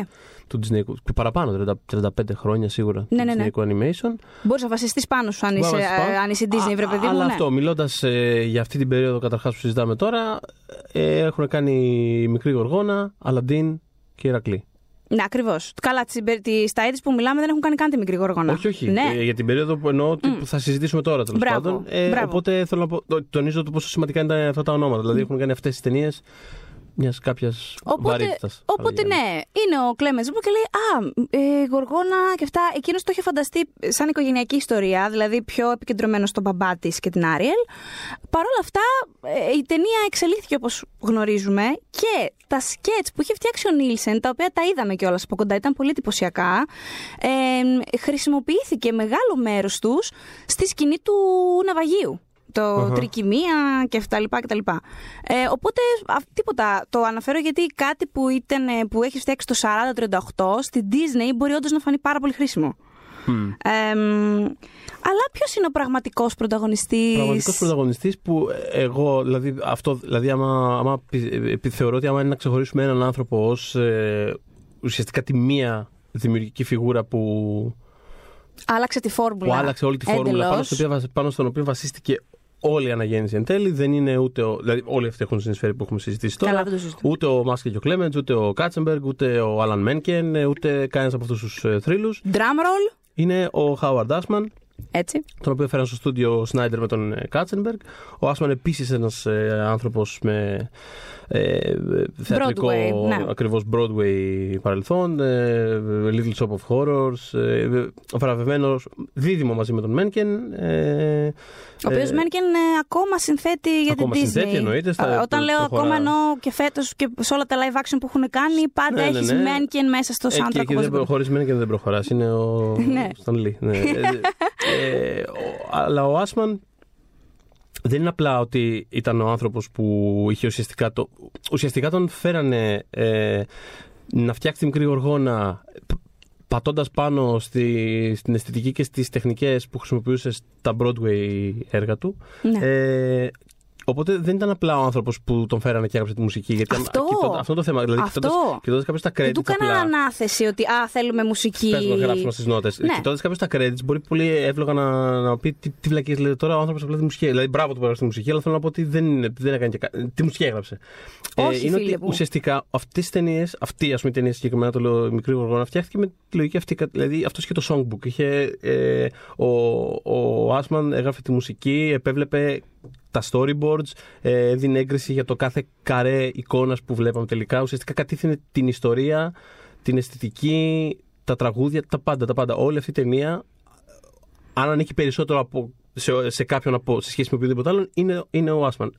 Δηλαδή πήγανε οι άνθρωποι τα κουστούμια της Disney και είπανε Howard Άσμαν, έχουμε αυτό το project όπως αυτό που περιγράφεις πόσες δεκαετίες ερχόταν. Έχουμε αυτό το project. Ε, Μπορείς να το κάνεις σε μια από αυτές τις παραστάσεις. Γιατί το σκεφτόμαστε από το 1938. Μπορείς να το κάνεις σε ένα από αυτά τα, τα ωραία αυτά Broadway έργα. Και τι έκανε λοιπόν ο Άσμαν; Έφερε όλη την, ε, τη λογική του Broadway στη ταινία. Και αυτό σημαίνει πολύ πρακτικά το εξής. Έχεις την ηρωίδα σου, η οποία σου συστήνεται ε, με διαφορετικό τρόπο από τους υπόλοιπους χαρακτήρες. Πρέπει να είναι πολύ εμφανές δηλαδή ποια είναι αυτή για την οποία πρέπει να, την οποία πρέπει να στηρίζεις εσύ από τη θέση του θεατή. Και κάποια στιγμή στο πρώτο κομμάτι της ταινίας πρέπει να πει ένα τραγούδι Αυτά, τα, λέ- αυτά έχουν τελείως ανεπίσημα ονομαστεί τραγούδια I want. I want songs, ας πούμε. Going ναι. through the motions. Ναι, Αυτά πρέπει, τα- ναι, πρέπει να σου πει τι τη συμβαίνει, γιατί δεν είναι καλά και τι στην πραγματικότητα επιθυμεί για να γίνει καλά. Εμ, και από τη στιγμή αυτή και μετά ο Άσμαν υποστήριζε και έχει απόλυτο δίκιο ότι το κοινό δένεται έτσι, έτσι συνέβαινε στο πρώτο που σου λέει θα γίνει και στην ταινία, συνδέεται με την πρωταγωνίστρια και για το υπόλοιπο της ταινίας, του project, ε, ε, θέλει να πετύχει τους στόχους της. Εντάξει. Και να πω το εξής, ότι το Part of Your World, που είναι το solo τραγούδι της Άρελ, που είναι από τα πιο εμβληματικά, αν όχι το. Πες να είναι το πιο. Από τις πριγκίπισσες. Α, περίμενε. Έχω, έχω, έχω, πολύ, Έχεις. έχω πολύ συγκεκριμένο opinion εδώ πέρα. Το Α. αγαπημένο μου I Want Song με διαφορά από όλα τα υπόλοιπα είναι το Bell. Ναι, ε, ε, δεν, είναι, δεν νομίζω ότι το Part of Your World όμως είναι για τον κο- ας πούμε πλειοψηφικά το πιο διάσημο. Αυτό εννοώ. Είναι. Νομίζω ότι είναι. Αλλά δεν θα παίξουμε τώρα με τα. Με τα... Ολυμπια... Εσένα- εσένα Ολυμπιακή ποιος- I want. Εσένα. Ολυμπιακή I Want. ε. Μπράβο. Εσένα- Ποιο Δεν, είναι; Μπράβο. Εσέ- ε, ο- Λοιπόν, Συγγνώμη, πρέπει να κάνουμε ένα διάλειμμα μετά από αυτό. Ναι, είναι, Ε, όχι, θα πω ναι. ότι είναι, νομίζω, δεν θέλω να δικήσω κάποια, κατάλαβες. Ναι. Νομίζω ότι είναι, νομίζω ότι είναι της Ποκαχόντας. Το Riverbend. Το, ri- όχι το. ri- Α, δεν είναι. όχι. Το, το Colors of the Wind. Το Colors of the Wind, το I Want This. Ναι. Ε, το Colors. ε, Εγώ ναι, νομίζω. ε, το, το, διδά, το διδάσκει. Α πούμε κατά κάποιο Ναι. τρόπο. Γιατί το Riverbend δεν είναι τέτοιο τύπου τραγούδι. Είναι κοίτα την. Ναι, αλλά το κοίτα να Riverbend δεις. είναι που λέει ότι το ποτάμι πάει έτσι και εγώ Ναι, σου θέλω το συστήνεται, ποτάμι να η είναι πιο, αλήθεια είναι. πιο άγριο και δεν θέλω να πηγαίνει το ποτάμι, θέλω εγώ να Ωραία. πηγαίνω Αν, και δεν θέλω α, να το ωραία. τηλέφωνο Λοιπόν, εδώ, τότε, αλλά- αν υποθέσουμε ότι το Colors of the Wind δεν είναι I, Ναι. want, I want Song, που νομίζω ότι είναι γιατί αυτός, αυτή προσπαθεί να τον πείσει και εγώ θέλω Οκ. εσένα και θέλω τα Colors of the Wind και σύνελθε Ωραία. αυτό του λέει Jones. Θέλω τα, τα, όλα, τα- όλα τα χρώματα. Θέλω τα Θέλω όπα να- μου, θέλω τα κρίνα μου, θέλω τις τσάρκες μου στην εξοχή. θέλω να χρωματίσουμε μαζί. Αυτό. Αν λοιπόν υποθέσουμε ότι δεν είναι αυτό, τότε ναι, θα πω ότι είναι το part of your world, αλλά Οκ. θα κάνω ένα αστερίσκο και θα Ναι. πω ότι εγώ ευχαριστιέμαι πιο πολύ ε, το reprise του Part of Your World, που το ξαναλέει λοιπόν λίγο αργότερα από την πρώτη φορά που το τραγουδάει και έχει ένα απίστευτο finish πάνω στο βράχο, που είναι το γνωστό GIF που φυσάει αέρας στο μαλλί Ωραία. και λοιπά. Ε, ναι. πρόσφατο, προ- ε, φανταστικό πρόσφατο παράδειγμα I Want Song είναι, το, είναι της Βανέλοπης στο Wreck-It Ralph ε, Break the Internet. Το είδες; Ε, όχι, δεν το έχω δει ακόμα. Ε, χάνεις. Ε, Βασικά δεν είναι καμία σπουδαία ταινία. Μια χαρά είναι, δεν είναι σαν το πρώτο. Αλλά επειδή έχει, όλο- έχεις δει ότι έχει όλο το κομμάτι με τις, ε, Ναι. τις ντισνεϊκές πριγκίπισσες, το οποίο Ναι, είναι actually πολύ έξυπνο από τα πρώτα της ταινίας. Ε, επειδή συζητάει μαζί τους και της εξηγούν τι είναι η πριγκίπισσα και γιατί αυτή δεν είναι, ή τέλος πάντων αυτή λέει γιατί δεν είμαι και τι πρέπει να κάνω κτλ. Της εξηγούν όλο το, το concept του ε, πρέπει να έχεις το τραγούδι αυτό. Και ξεκινάει αυτά τα τραγουδάκια και δεν μπορεί, βγαίνουν κάτι, κάτι τσιρίδες. Ξέρεις, σαν να τραγουδάει ο Τζον Όλιβερ ένα πράγμα. Ε, και... Αναίτια επίθεση. Αναίτια επίθεση. Συγγνώμη, Τζον Όλιβερ. Αν σε ακούσει, εγώ σε θαυμάζω, δεν είναι θέμα. Ε, και, και αυτό αργότερα στην ταινία ε, που γίνεται callback σε αυτή τη σκηνή, Μμ. όντως καταφέρνει να κοιτάξει μια λίμνη βρώμικου νερού τέλος πάντων κάτω και να αρχίσει να τραγουδάει το δικό της I Want τραγούδι που είναι γραμμένο και από τον Άλαν Μένκεν αν δεν κάνω λάθος. Θα το δω, θα τη δω πάρα αυτή την ταινία. Ένας από τους λόγους που δεν την έχω δει είναι επειδή φοβάμαι τι θα κάνω με τις πριγκίπισσες. Έχω ένα τέτοιο Ναι, πρόβλημα. όχι, είναι Α- το, αλλά σε το, πιστεύω. για μένα είναι το ωραιότερο κομμάτι της ταινίας. Ωραία. Αλλά ναι. Αυτό λοιπόν το part Αυτό, of your ε, world. όσο λοιπόν για το Belle, Ναι. θα, που είναι το δικό μου αγαπημένο Ναι. τέτοιο τραγούδι, θα επανέλθω παρακάτω γιατί είναι το κεντρικό μου τέτοιο, για- ε, ένα κεντρικό κομμάτι του επιχειρήματός μου για, όλο το, για, όλο το, ε, για όλη την αναγέννηση. Οκ. Κάπως κρύβει μέσα όλο το. Αυτό Ω. που έκανε η Disney. Αλλά θα επανέλθω. Όχι, ήθελα απλά να πω το part of your world παρατρίχα και δεν θα ήταν στην ταινία, παιδιά, γιατί υπήρχε μια διαφωνία μεταξύ Άσμαν και Κάτσενμπεργκ. Ο Κάτσενμπεργκ έλεγε, παιδιά, μπαλάντα τώρα μες στη μέση, θα κοιμηθούν τα παιδιά, είναι βαρετό. Και χαλάει τη ροή της ταινίας. Ο Άσμαν και Ήταν όλοι οι σε φάση, έλα, σε animators. παρακαλώ, θα μου πεις εσένα, τι χα- ε, θα μου πεις εσύ τι χαλάει τη ροή της ταινίας. Εκεί, αυτό. Και είναι ο Άσμαν με τους animators που λένε ρε φιλαράκι, όχι το, όχι το τραγούδι. Να βγάλουμε άλλα πράγματα ε, που μπορεί να σου χαλάνε τη ροή. Α βρούμε τι να κόψουμε, μην κόψουμε αυτό. Και πράγματι έκοψαν πράγματα για να σώσουν το τραγούδι. Γιατί δεν είναι επίθετο εύκολα ο Κάτσερμπεργκ και γι' αυτό είχε μια αγκύλωση. Τέλος πάντων, επίσης μια αλλαγή που έκανε ο Άσμαν ήταν ότι θα ήταν ο Σεμπάστιαν, ε, θα ήταν εμ, έτσι α- Άγγλος και κάπως σαν μπάτλερ και κάπως έτσι στεγνός και αυστηρός και «Ου, άρα μην κάνεις αυτό και εκείνο τέλος πάντων και τον Α, έκανα περί- τζαμαϊκάνο super cool crab. Ναι, έτσι. περίπου όπως ήταν ο, το, το κερί στην πεντάμορφη και το τέρας. Απλά αντί Ναι, για, μπράβο, απλά αντί για Γάλλος μπράβο, ήταν πρέ- μπράβο. πρέπει Άγγλος, ας πούμε. Και το, το άλλαξε με όλο το τζαμαϊκανό Ναι. ήχο που έφερε. Και τέλος πάντων είναι έτοιμοι να βγάλουν την ταινία στους κινηματογράφους. Την ίδια περίοδο ε, υπάρχει στις, θα βγει σε αίθουσα, συγγνώμη, το All Dogs Go to Heaven ε, τις ίδιες μέρες και έχουμε δηλαδή Disney Don Face Off Bluth. με Don, Don Bluth. Bluth, ναι. Να πω επίσης εγώ εδώ κάπου εδώ ότι αυτή η ταινία μου άρεσε πάρα πολύ και κλαίω και εμένα. γιατί σκυλιά και, και Παράδοσος. παράδοσος και, και δεν θέλω ας πούμε, δεν, δεν θέλω τη ζωή μου. Αλλά ξέρεις, επειδή μέχρι στιγμής, μέχρι εκείνη τη στιγμή ο Don Bluth ό,τι είχε βγάλει είχε πάει καλύτερα από δικά τους properties, έχουν πιστέψει τόσο πολύ στη μικρή γοργόνα που είναι σε φάση bitch, τώρα θα τα πούμε στα ταμεία, γιατί πολύ την πιστεύαμε την ταινία και θα δούμε. Και πράγματι η μικρή γοργόνα πηγαίνει καλύτερα και γενικώς. Πηγαίνει καλύτερα ενώ από την ταινία του Bluth και γενικώς ξεκινάει την αναγέννηση και το σκοπό των ε, διοικητικών της Disney να βγάζουν μία ταινία τη χρονιά. Αυτός ήταν ο στόχος. Τότε φυσικά στα media όλοι ρωτούσαν, είστε σίγουροι ότι μπορείτε να το κάνετε αυτό; Δηλαδή, οικονομικά βγαίνει αυτό Να το πράγμα. πούμε, ε, όσο αφορά τα αποτελέσματα της ταινίας καθαρά σαν αριθμούς, ότι το budget ήταν 40 εκατομμύρια δολάρια και παγκοσμίως πήγε στα 233, το οποίο ήταν, λες και- ήταν λίγο καλύτερα από τον Black Cauldron. ε, και ήταν υποψήφιο για τρία Όσκαρ και κέρδισε δύο. Ναι, Τα μουσικά νομίζω κέρδισε. Ναι. Μμ. Ε, τα οποία έγινε κανόνα στη διάρκεια των 90s να κερδίσει τα δύο μουσικά σχεδόν. υπε- Όχι όλες, αλλά περισσότερες ταινίες από αυτές κέρδισαν το τραγούδι, το δίπτυχο τραγούδι μουσική. Ναι, Στο γενικώς σημείο- μπαίνανε, με- μπαίνανε Μένκεν και, και Άσμαν στην τελετή, πέραν τα βραβεία Ναι. του, οι άνθρωποι φεύγανε. Τι Ε, να κάνουν. ε, μέχρι το σημείο που θυμάστε στη διάρκεια των 90s που τα Όσκαρ είχαν εισάγει δεύτερη κατηγορία μουσικής. Ναι, είχαν, βέβαια. είχαν κάνει μουσική για δράμα και μουσική για, για, για κομμωδία ή musical τέλος πάντων. Αυτό που Με θέλω τη να πει, λογική Θοδωρής, του ότι. μπα- υπά- Να πάρει και κανένας άλλος. Να πάρει και Και η κανένα ηρωνία, άλλος. είναι ότι εκεί πέρα- η, η- η ηρωνία είναι ότι εκεί σταμάτησε να το παίρνει ο Αλαν Μένκεν. Οπότε για ένα ψερί χρόνο τέλος πάντων έχουμε ξέρω, δύο ταινίες χωρίς Ναι. λόγο να παίρνουν Όσκαρ μουσικής. Μμ. Δύο live action ταινίες. Τέλος πάντων. Και πάμε στο 1990 και το Πάμε. Rescuers Down Under. Τίποτα πάρα πολύ σύντομα θα πω, Ναι, παρότι συμφωνήσαμε ότι δεν είναι μέσα στην αισθητική της αναγέννησης, ότι είναι μία. Ε, Καταρχάς, είναι το πρώτο sequel που κάνει η Disney. Είναι πάρα, πάρα πολύ καλό. Επειδή είναι πολύ πιθανό να μην το έχετε δει, αν είστε φανατικοί, αν δεν είστε φανατικοί του στούντιο, ρίξτε του μια ματιά. Είναι πολύ ωραία ταινία. Αλλά αυτό που πρέπει να κρατήσουμε είναι ότι ήταν η πρώτη φορά που χρησιμοποιήθηκε 3D animation. Μμ. Ε, Το είναι ψηφιακό σύστημα CAPS, το οποίο αργότερα μπράβο. χρησιμοποιήθηκε πολλές φορές σε σκηνές ε, και στην πεντάμορφη. και στην Πεντάμορφη χρησιμοποιήθηκε. Στη, στην Παναγία των Παρισίων υπάρχουν πάρα πολλές σκηνές στις οποίες χρησιμοποιείται που δεν θα μπορούσε να γυριστεί αυτή η ταινία. Με τίποτα. Σκηνές πλήθους, ειδικά δεν θα μπορούσε με τίποτα. Μμμ. Να από ύψος διάφορα πράγματα Μμ. που δείχνουν, ναι. Ε, και ήταν ένα, μια ρηξικέλευθη τεχνική, η οποία βοήθησε, όπως είπε και ο Θοδωρής, πάρα πολύ τη Disney στην πορεία της. Και μόνο γι' αυτό εγκυκλοπαιδικά μπορείτε να τη δείτε. Σε οποιαδήποτε περίπτωση, νομίζω θα περάσετε καλά με αυτή την πολύ υποτιμημένη ταινιούλα. Και φτάνουμε στον. Θα πω, θα, θα το πω Βασιλιά. Ε, πριν το Βασιλιά. Μμμ. Δεν ήταν ο Βασιλιάς πριν το Βασιλιά. Γιατί Ναι, εντάξει, ναι, ναι. μετά το παίρνει το στέμα. Αλλά φτάνουμε στην Πεντάμορφη και το Τέρας το 1991. Η Πεντάμορφη και το Τέρας ήταν η πρώτη ταινία animation που βρέθηκε εμ, υποψήφια στην κατηγορία καλύτερης ταινίας στα, Ο- στα Όσκαρ. Ε, Disney είχε βρεθεί άλλες δύο φορές στην καλύτερη ταινία, αλλά όχι με animation. Είχε βρεθεί με τη Mary Poppins και μια, μια, μια άλλη ακόμα ταινία που μου διαφεύγει αυτή τη στιγμή. Είναι η πρώτη φορά που βλέπουμε μια ταινία κινημένων σχεδίων σε αυτή την κατηγορία. Αυτή η επιτυχία θεωρώ εγώ ότι ανήκει. Εντάξει, εκτός ότι ήταν όντως καλή ταινία και τρομερά πετυχημένη, δηλαδή έκανε, έφτασε στα 425 εκατομμύρια παγκοσμίως. Κάτι ψηλά. Ναι. Ε, με μπάτζετ ακόμα μικρότερο για όλο της μικρής Γοργόνας. Ε, έξι υποψηφιότητες για Όσκαρ είχε τελικά, κέρδισε τις δύο.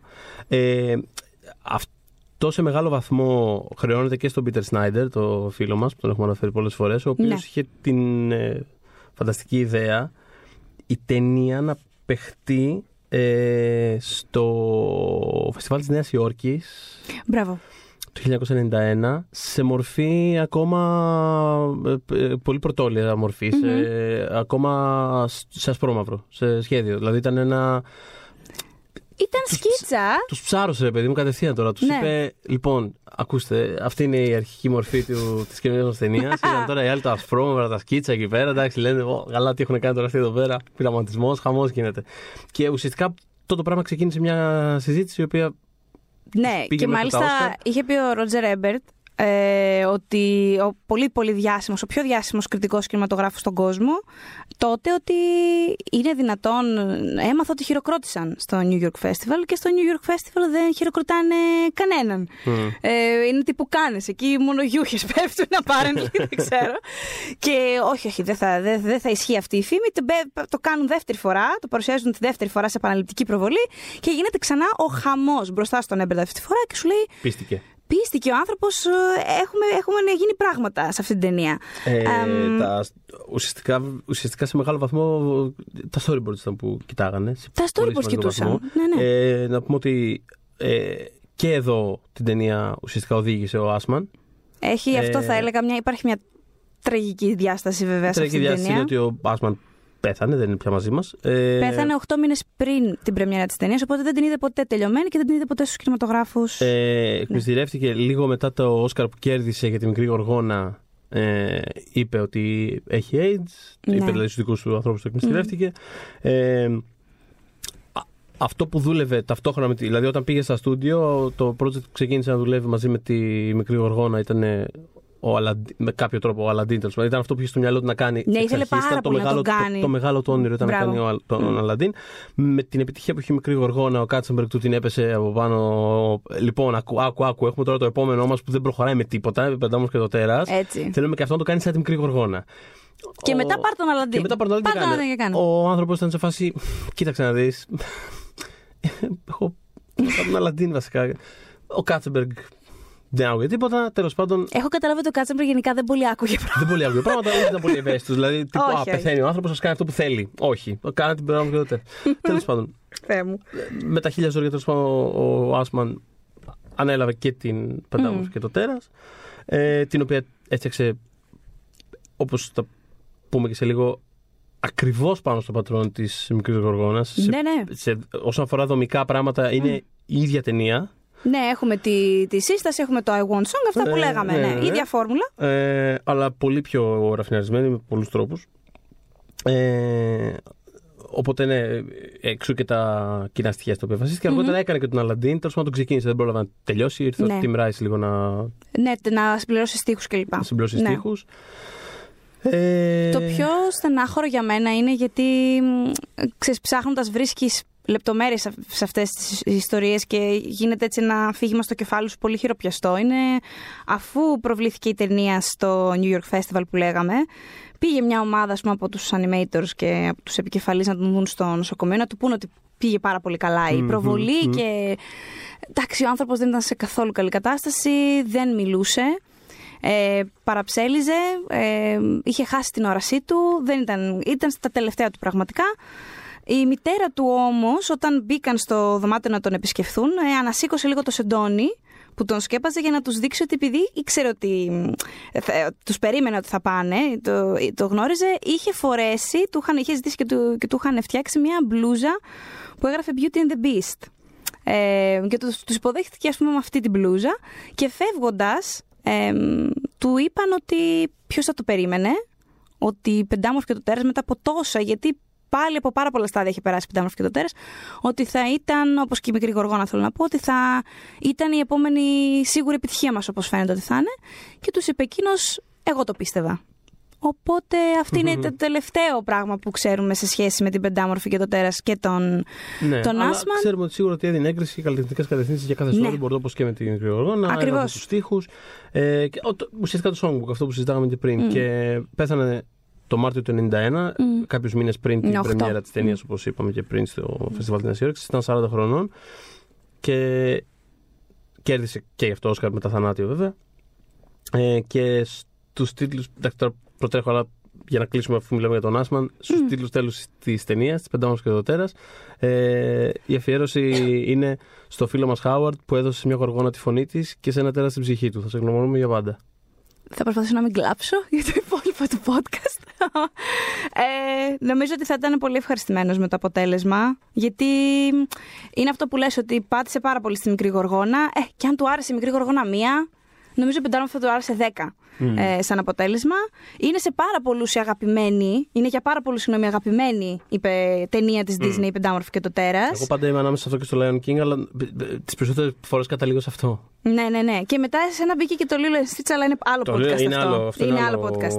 Αυτό είναι άλλο podcast. Θα είναι ένα podcast. ε, Όταν θα κάνουμε podcast για την επόμενη περίοδο της Disney, θα μιλήσουμε βασικά για το Lilo και Stitch. Κυρίως. Θα είναι απλά για το Lilo και Κυρίως, Stitch και για κυρίως, πέντε κυρίως. άλλες ταινίες θα πούμε από τρία λεπτά. Αλλά Lilo και Stitch το, το ξαναδά πρόσφατα, για πριν από κανένα μήνα. Έχω πάρα πολύ καιρό να το δω. Πάλι έκλαιγα από την αρχή μέχρι το τέλος. Αλήθεια Είναι δεν φανταστική κάτι ταινία. Γυαλί αυτή ταινία, είναι φανταστική ταινία. Και περνάμε Ναι. το 1992, άρα η... Πού πάμε; Δι- πάμε στον φίλο Αλαντίν. Πριν πάμε στον Αλαντίν. Α, μη φεύγουμε. Πού πάμε, κάτσε. Πού παιδί. πάμε; Όχι. Για την πεντάμορφη και το τέρας, αυτό που Ναι. θέλω να. Θέλω να γυρίσω στο. στο. στο αυτό που λέγαμε πριν στο, στο Bell. Βασικά. Α, βασικά, μπράβο, θέλω να σε ρωτήσω, ναι. βασικά θέλω να πω γενικότερα για αυτή την ταινία ότι λατρεύω όλα τα μουσικά της νούμερα. Πραγματικά. Μμμ. Όλα. Είναι, και είναι ακόμα. Δεν ξέρω, στην αρχή, στο, θα το πούμε και μετά, προχωρώντας στη διάρκεια της αναγέννησης, θα δούμε ότι σταδιακά μειώνονται λίγο τα τραγούδια ή ξέρω εγώ γίνονται. Αλλάζουν τα- στυλ, δεν αλλάζουν είναι, στυλ. δεν είναι τόσο Broadwayιστικά, ναι. με αποκορύφωμα στον Ταρζάν που φτάνει πλέον. Που, εγώ το λατρεύω τον Σάντρο Ταρζάν. Κι εγώ. Τσίζι, Phil Ε, Collins, είναι η βασική μου τρελανέμαι. σι- σημείωση. Ναι. Θα δεις. Ε, δεν, το, δεν το συζητώ. Τα, τε- όλα ένα προς ένα τα λατρεύω. Αλλά είναι πλέον εντελώς εκτός της αφήγησης. Είναι απλά τραγούδια που είναι σαν αφή... όχι, εκτός, είναι απ' Έχουν έξω, να κάνουν είναι- με τους χαρακτήρες, αλλά δεν μπαίνουν σαν musical. Δεν, δεν τα τραγουδάει μέσα, κάποιος. Είναι απλά απ' ακριβώς. έξω, έρχονται απ' έξω από το Ήχοι. Θεό, έρχονται ήχοι. Ωραία ήχη. Δηλαδή, ε, σταματάνε πια το. Αλλά στην αρχή, δηλαδή, όσο φαίνεται αυτό πάρα πολύ, ρε παιδί μου, στο, στο, στο πώς έλεγχε τα project το Asman. Ακόμα και το Lion King που είναι τρία χρόνια μετά από αυτά που συζητάμε, δύο χρόνια μετά από αυτά που Μμ. συζητάμε τώρα, έχει πέντε τραγούδια. Ε, στην, σε αυτά τα πρώτα, δηλαδή το Beauty and the Beast έχει πόσα 11 κομμάτια μέσα. Είναι τίγκα. Είναι πραγματικά ο, όλη η ταινία οδηγείται από τα τραγούδια της. Και είναι όλα Ναι. ένα και ένα. Δηλαδή δεν είναι απλά ωραία τραγούδια, είναι ο- ο- ότι φαίνεται ότι τα έχει συλλάβει άνθρωπος με, με, με αίσθηση του πώς θα κατευθύνουν την ιστορία. Έχει μέσα gags, έχει character development. Είναι σε μισή όλα ταινία τα τα τραγούδια. Είναι μισή τραγούδια. ταινία. Και το Bell για το οποίο ήθελα να πω πιο πριν, το μου άρεσε πάρα πολύ όλο, είναι πάρα πολύ έξυπνο και πάρα πολύ γλυκό και πραγματικά νιώθω ότι χτίζει υπέροχα το χαρακτήρα της. Ε, που είναι δεν ξέρω, η αγαπημένη μου πριγκίπισσα. Μμ. Ε, μ' αρέσει και η δυναμική της με τον, ε, με το, με το τέρας και με τον Καστόν. Δηλαδή νιώθω, ότι, ε, έχει πάρα πολλά ενδιαφέροντα πράγματα μέσα η ταινία που χτίζουν ουσιαστικά πάνω σ- στα ίδια που έκανε η μικρή Γοργόνα πριν. Ναι. Ε, μ' αρέσει πάρα πολύ στο, στο Bell που έχει το φανταστικό αυτό σημείο που τραγουδάει ότι η πριγκίπισσα θα γνωρίσει τον πρίγκιπα, αλλά δεν θα ξέρει πώς είναι αυτός μέχρι το κεφάλαιο 3. Έχει, υπάρχει αυτός ο στίχος μέσα. το οποίο είναι, ας πούμε, στη μικρή γοργόνα, είναι το κλασικό αυτό που λέγαμε πριν, ρε παιδί μου, ότι είναι η- μια νεαρή κοπέλα που ασφιχτιά στο, στο οικογενειακό της περιβάλλον, η πριγκίπισσα τέλος πάντων, που προσπαθεί να ξεφύγει. Δηλαδή, συνήθως είναι κάποιος πατέρας που την καταπιέζει, Ναι. ακόμα και, ακόμα και με αγάπη, αλλά πάντα την καταπιέζει. Η μητέρα δεν υπάρχει, γιατί πρέπει να δείξουμε ότι και καλά Καλέ, είναι. της μια- γκρέμισε τη σπηλιά με τα Think I'm a Bob της. Της Ναι. Άριελ. Δηλαδή, Πώς δεν το είναι μέσα σου δυνατόν. που είναι στο δωμάτιο και να σου Ακριβώς. γκρεμίσει το δωμάτιο. Είναι κάποιος πατέρας πάντα που δεν καταλαβαίνει, που δεν μπορεί λέξεις. Υπάρχει Ναι. πάντα αυτή η φιγούρα. Μητέρα δεν υπάρχει στις πρώτες ταινίες αυτές. Σε καμία. Είναι- όχι, όχι. γιατί Γενικώς είναι απλά- ένα τρίτος γιατί, είναι, γιατί είναι απλά. ξε- Φαντάζομαι ότι είναι απλά για να αναδειχθεί περισσότερο αυτή ως δυνατή Ναι. ανεξάρτητη γενική παρουσία. Δεν υπάρχει ποτέ μητέρα. Ε, και αυτό προσπαθεί να ξεφύγει και συνήθως το αντικείμενο, το, αυτό που ξεκινά τη δράση είναι ότι συναντά κάποιον πρίγκιπα ή κάποιον στο ρόλο του πρίγκιπα τέλος πάντων. Που είναι η αφορμή για να Ναι, ναι. σπάσει τα δεσμά, να αλλάξει τους Την κανόνες εμπνέει για το επόμενο βήμα. κτλ. κτλ. Στη μικρή γοργόνα, πραγματικά, σε- ο πρίγκιπας δεν έχει χαρακτήρα. Είναι απλά ένα, ένα, χαρτ, ένα, ένα χαρτόνι. Είναι απλά ένα. Είναι ένα πανέμορφο, Ναι. παν καλό Αυτό. Ντουγάνι. Αυτό, ένα Ο ντουγάνι, Έρικ δεν είναι υπάρχει ένα τίποτα. ντουγάνι. Δηλαδή, απλά Είναι η βλάκας. Άριελ συναντά τον ε, Έρικ και είναι σε φάση Α, τον αγαπώ. Και εμείς είμαστε. Okay, Sure. Cool, sure. Βεβαίως. Εντάξει, τον σώζει βέβαια. Ναι, ναι, ναι. Ναι, έχουν, έχουν Αλλά δραματικό. το- Ναι, έχουν, αλλά το έχουν. νιώθει, το νιώθει κατευθείαν κάπως. Είναι λίγο. Όχι, θεωρώ ότι κάνει project πάνω του όλες τις, όλες τις Σα- επιθυμίες. Θέλω να προφανώς, φύγω, θέλω να προφανώς, γίνω ακριβώς. άνθρωπος. Ναι. Και α, Ακριβώς. θέλω να γίνω Ακριβώς. άνθρωπος για να είμαι και μαζί σου, by the way. Ναι. Ενώ στην Πεντάμορφη και το τέρας αυτό είναι ήδη πολύ πιο κομπλέξ. Και αυτό που τραγουδάει η Μπέλ ότι θα συναντήσει τον πρίγκιπα, αλλά δεν θα ξέρει πώ είναι αυτός μέχρι το κεφάλαιο 3, που στην προηγούμενη ταινία το ξέρει με το καλημέρα, ας πούμε. Με το που τον είδε. Ναι, είναι ότι όντως μέχρι την τρίτη πράξη της ταινίας δεν ξέρει ότι ο πρίγκιπας του παραμυθιού είναι το, το τέρας. ναι. Ε, και υπάρχει ο Γκαστόν που θα ήθελε να είναι ο πρίγκιπας, αλλά είναι, έχει αυτό το που σταδιακά εξελίσσεται αυτός σε τέρας. Έχει τέλο πάντων η δυναμική τους. Η χαρά του Μητού είναι ο Μ' αρέσει- Γκαστόν. Ναι. Πραγματικά όμως, δηλαδή. Εντάξει, τι να θες τη γυναίκα να διαβάζει, όχι, γιατί δεν με Ε, θες με γκομενάκι ναι, και όλα ναι, ναι, αυτά. αυτό, αυτό, αυτό. Ε, οπότε ναι, ακόμα και τα, δηλαδή στην Πεντάμορφη και το τέρας, ακόμα και τα, τα, τα, τα sidekicks, αυτά τα πολύχρωμα ζωάκια, στα οποία συνήθως τραγουδάει κάποια πριγκίπισσα κάτι, που εξελίσσονται και αργότερα γίνονται μαγικά χαλιά, γίνονται. Παίζουν δηλαδή πολύ με αυτό στην πορεία της αναγέννησης. Μμ. Στη, στην Πεντάμορφη και το τέρας έχει κυριολεκτικά ένα ολόκληρο κάστρο από τέτοια μαγικά αντικείμενα Ναι. ε, που έχουν τα δικά τους μουσικά νούμερα. Τέλος πάντων, Είναι, είναι ένα πραγματικά μαγικό πράγμα. Και Είναι- νομίζω το ένα με δύο πράγματα που μας άρεσαν στο καινούριο Lion King Ναι. έχει μέσα η ταινία ε, μια- ένα, ένα cute gag, ένα Ναι. throwback. Μια μικρή αναφορά στο. Ναι, έχει μια μικρή αναφορά Ναι. ε, στη, στο Be Our Guest, δεν θα πω Ναι. παραπάνω, αλλά είναι σε ένα σημείο κιόλας της ταινίας που είσαι έτσι τόσο απογοητευμένος από τη Βασικά- ζωή. Βασικά είναι τόσο. Επειδή είναι τόσο μηχανικό και νεκρό και τόσο πιστό, ας πούμε, στο αρχικό κείμενο, έτσι και όλα και απλά πηγαίνει, πηγαίνει, πηγαίνει. Όταν, όταν πετάνε αυτό το in joke στην αναφορά στο βίντεο, εμείς πραγματικά. εγώ στην- Ξυπνήσαμε. Στην αρχή γούρλασα το μάτι και μετά μας φάση. Όντως ήταν αυτό που νόμιζα. Κοιταζόμαστε; και- Ναι, ναι. Ναι, οκ, αυτό ήταν Ναι, καλό. και, οκ, ήμασταν- μπράβο. και, και λέμε μαζί, εντάξει, το ακούω, αυτό το ακούω, αυτό, το αυτό ακούω. δίνω, ναι.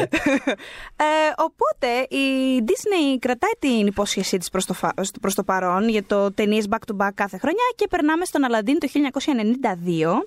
Νομίζω ε, πιο πολύ θα εστιάσουμε στο Robin Williams. Εμ, Είναι ο άλλος ε, από τις κεντρικές αυτές φιγούρες, δηλαδή που έχουμε τον Κάτσενμπεργκ, τον, τον ε, Άσμαν που συζητάγαμε, τον Μένκιν προφανώς. μετά κάπως μιλάμε για τον Ρόμπιν Williams, ο οποίος δεν άλλαξε απλά την αναγέννηση, άλλαξε, δεν καθόρισε απλά την αναγέννηση, άλλαξε γενικά το animation. Δηλαδή αυτό που λέγαμε πριν, στο πώς πηγαίνουμε πλέον σε μια εποχή αναγνωρίσιμων stars στο animation. Ναι. Σε μεγάλο βαθμό ξεκίνησε από τον Robin Williams. Βέβαια είναι λάθος. Είναι λάθος όπω συμβαίνει σήμερα, γιατί ο Robin Williams δεν είναι ότι ήταν ένας διάσημος κωμικός που έκανε ένα ρόλο. Είναι ότι απλά ήταν ένας voice actor ο οποίος άλλαξε όλη την ταινία γύρω του. Ναι, και συ- συνέβη το εξής με τον Ρόμπιν Williams και γιατί φαίνεται αυτό που λες πάρα πολύ σωστό, ότι το πάνε ανάποδα τώρα. Έχουν δηλαδή έτοιμο το ρόλο Μμ. Και σκέφτονται ποιο μεγάλο όνομα θα βάλουμε για να τον διαβάσει κτλ. Στο τρε- ταξίδι αυτό, γιατί για τον Μίκη ήταν 90 χρόνια, γνώρισα τον Eric Goldberg. Ο Eric Goldberg είναι σκηνοθέτης της Pocahontas, θερλικός animator στη Disney, έχει ζωγραφίσει, ε, έχει υπάρξει επικεφαλής ε, πολύ μεγάλων χαρακτήρων ε, και στην αναγέννηση και αργότερα. Ένας από αυτούς, η πρώτη του κιόλας δουλειά για την Disney ήταν το Genie.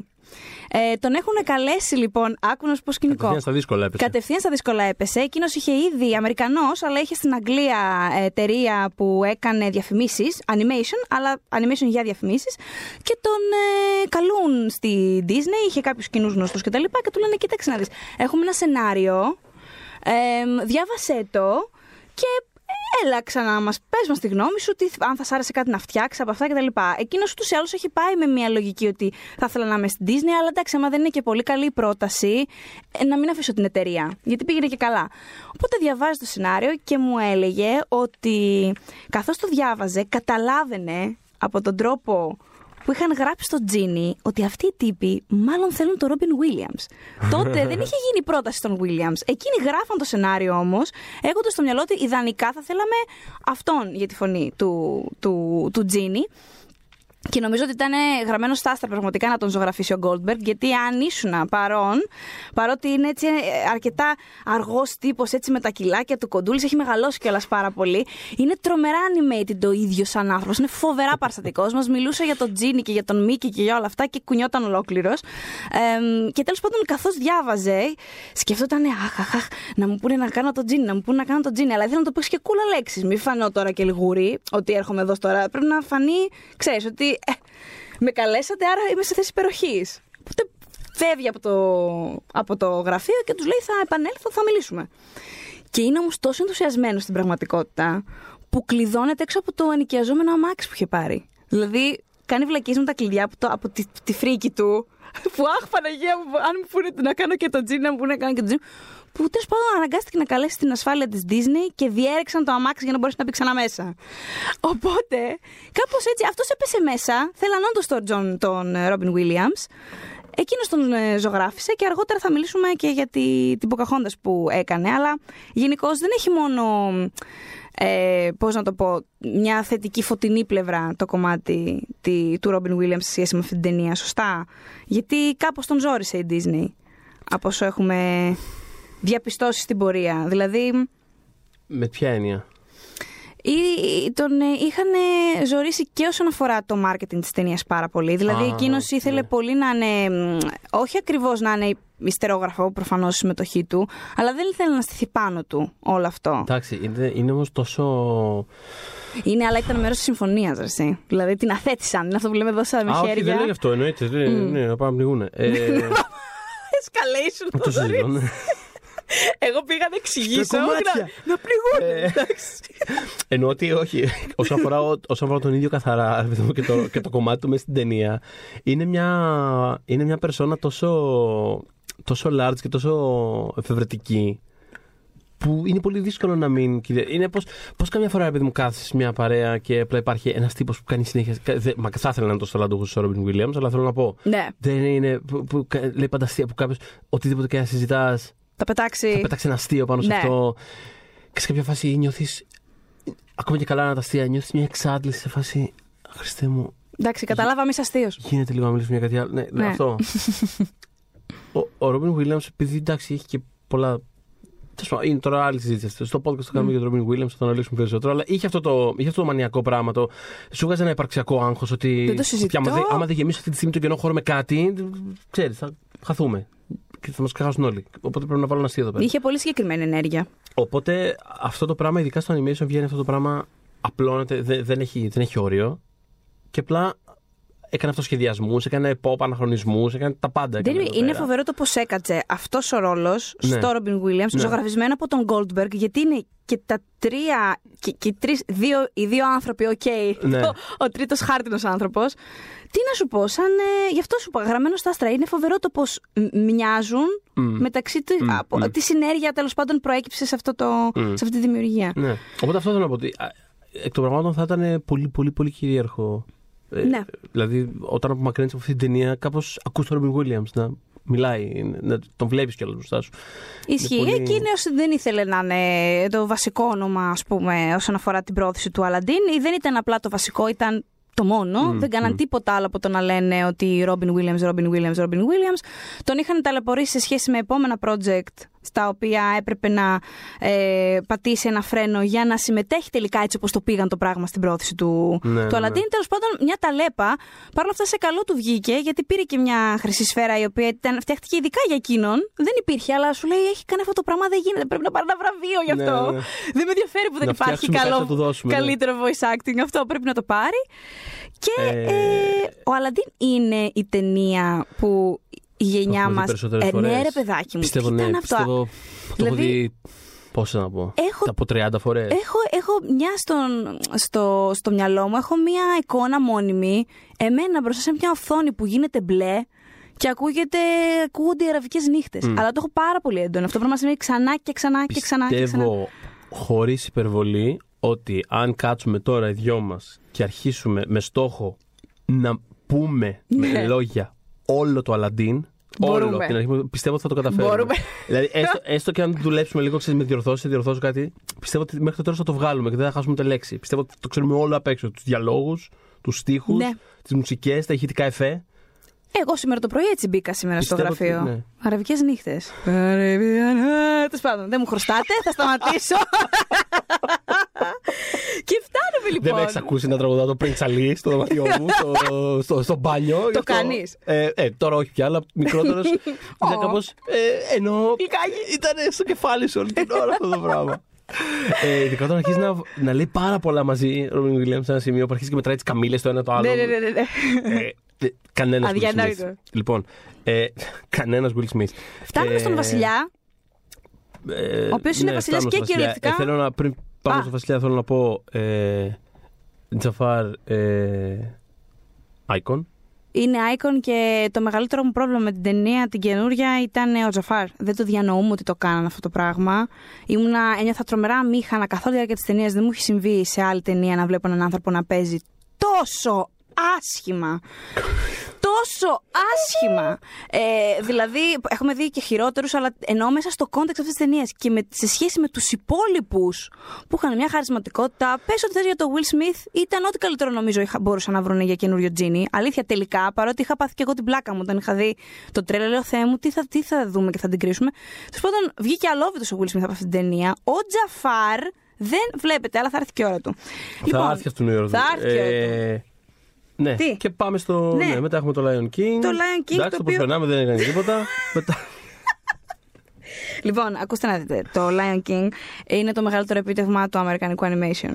Ε, θα, Έχει- εδώ θα έχει- βάλω μια τελεία. Έχει πολύ ενδιαφέρον στο πλαίσιο αυτό που συζητάμε ότι είναι η μόνη ταινία η οποία δεν υπακούει στους κανόνες αυτούς. Που, δηλαδή αυτά που έθεσε ο Άσμαν ω Ναι. βασικούς κανόνες, που μέχρι και το Αλαντίν, στο οποίο είχε και ο ίδιος μια συμμετοχή, όχι τόσο απόλυτη όσο στι προηγούμενε δύο, αλλά είχε και συμμετοχή και ο ίδιος.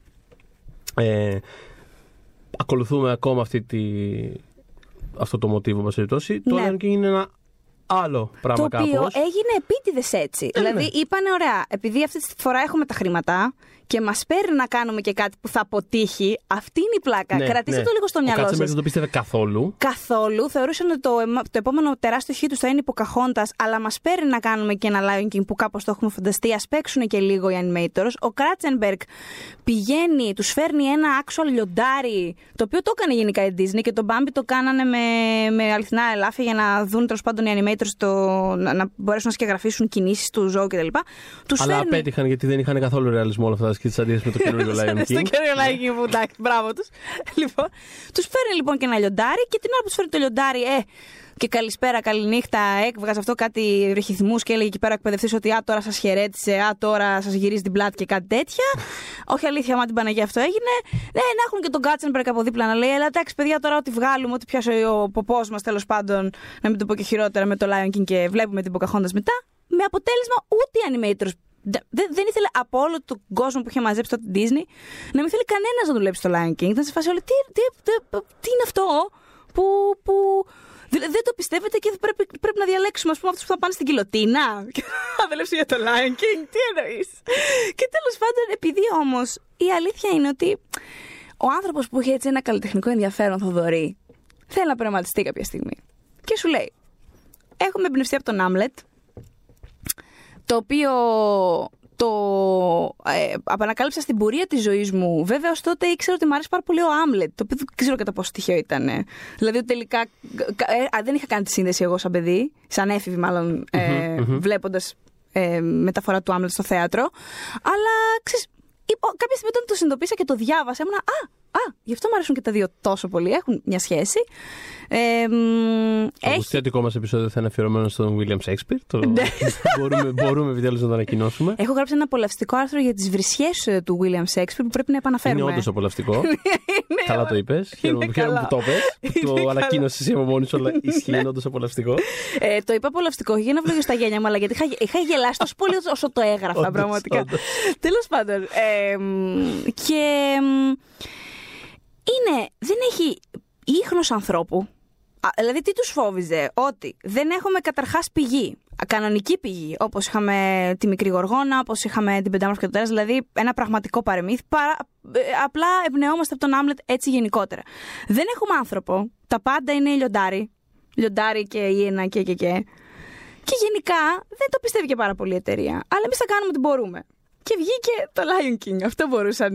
Η ταινία είναι ακόμα η πιο επικερδής 2D ταινία που έχει γίνει και μάλλον θα παραμείνει γιατί πώς αλλιώς θα αλλάξει 900, ε, Για context καθαρά να πω ότι οι παγκόσμιε πράξει των τριγύρω ταινιών που είναι ας πούμε συγκρίσιμες ε, είναι η Πετάμορφη και το Τέρας μάζεψε 4,25, ο Αλαντίν 504.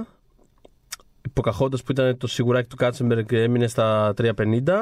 Παναγιώτη των Παρισίων εκεί γύρω στα ίδια λίγο πιο κάτω. Και μετά πέφτουμε πιο κάτω. Ο Ταρζάν ήταν πολύ μεγάλη επιτυχία στα 450. Mm-hmm. Το Lion King είναι στα 968. Δηλαδή, δηλαδή βλέπει μια κάποια διαφορά. Υπάρχει μια κάποια διαφορά. και με χαμηλότερο budget κιόλας. Όχι από το Aladdin, αλλά στη συνέχεια που.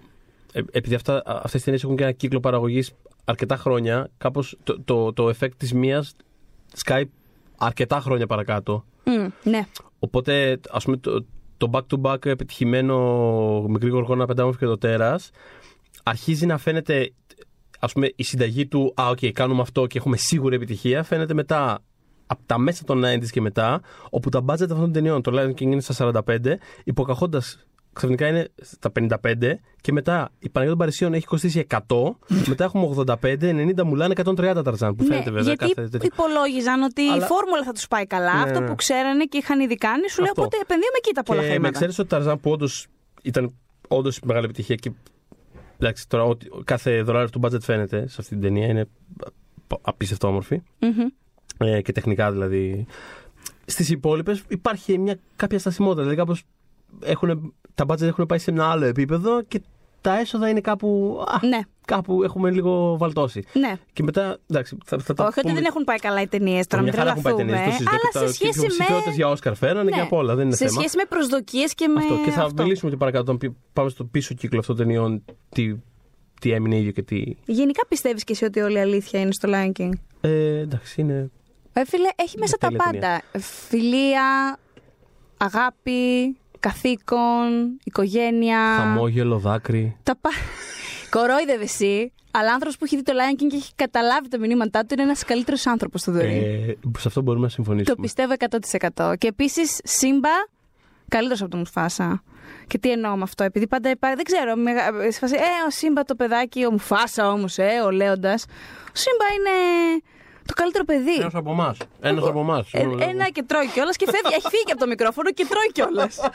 και τολμάς να μιλάς για το σύμπα με γεμάτο στόμα. δεν τρέπεσαι. Και ο Σύμπα δηλαδή τα μασουλούσε εκεί πέρα ό,τι έβρισκε. Ό,τι έβρισκε. Τίποτα. Επίσης κατάλαβα και ένα ψυχικό μου θεματάκι, αλλά το κατάλαβα στην πορεία της ζωής μου. Γιατί ο Σύμπα με την Ποκαχόντα, που είναι η αγαπημένη μου πριγκίπισσα, είναι δύο αγαπημένου χαρακτήρες, εντάξει, Okay. ας πούμε, από την αναγέννηση. Και συνειδητοποίησα μεγαλώνοντας ότι έχουν πάρα πολλά κοινά. Σ' ακούω. Και σκέφτηκα, έχω κάποιο θέμα μάλλον εγώ με το καθήκον και την υπευθυνότητα. Γιατί το έχουν φουλ αυτοί οι δύο χαρακτήρες, πραγματικά. Ξέρεις, δηλαδή έχουν ότι πρέπει να κάνω αυτό, πρέπει να. Το έχει. Ναι. Τέλος πάντων, αυτά στον ψυχολόγο μου. Ισχύει. Α, αν πάω κάποια στιγμή. Ισχύει εννοώ για αυτό που λες. Ο ψυχολόγος του ό,τι θέλεις.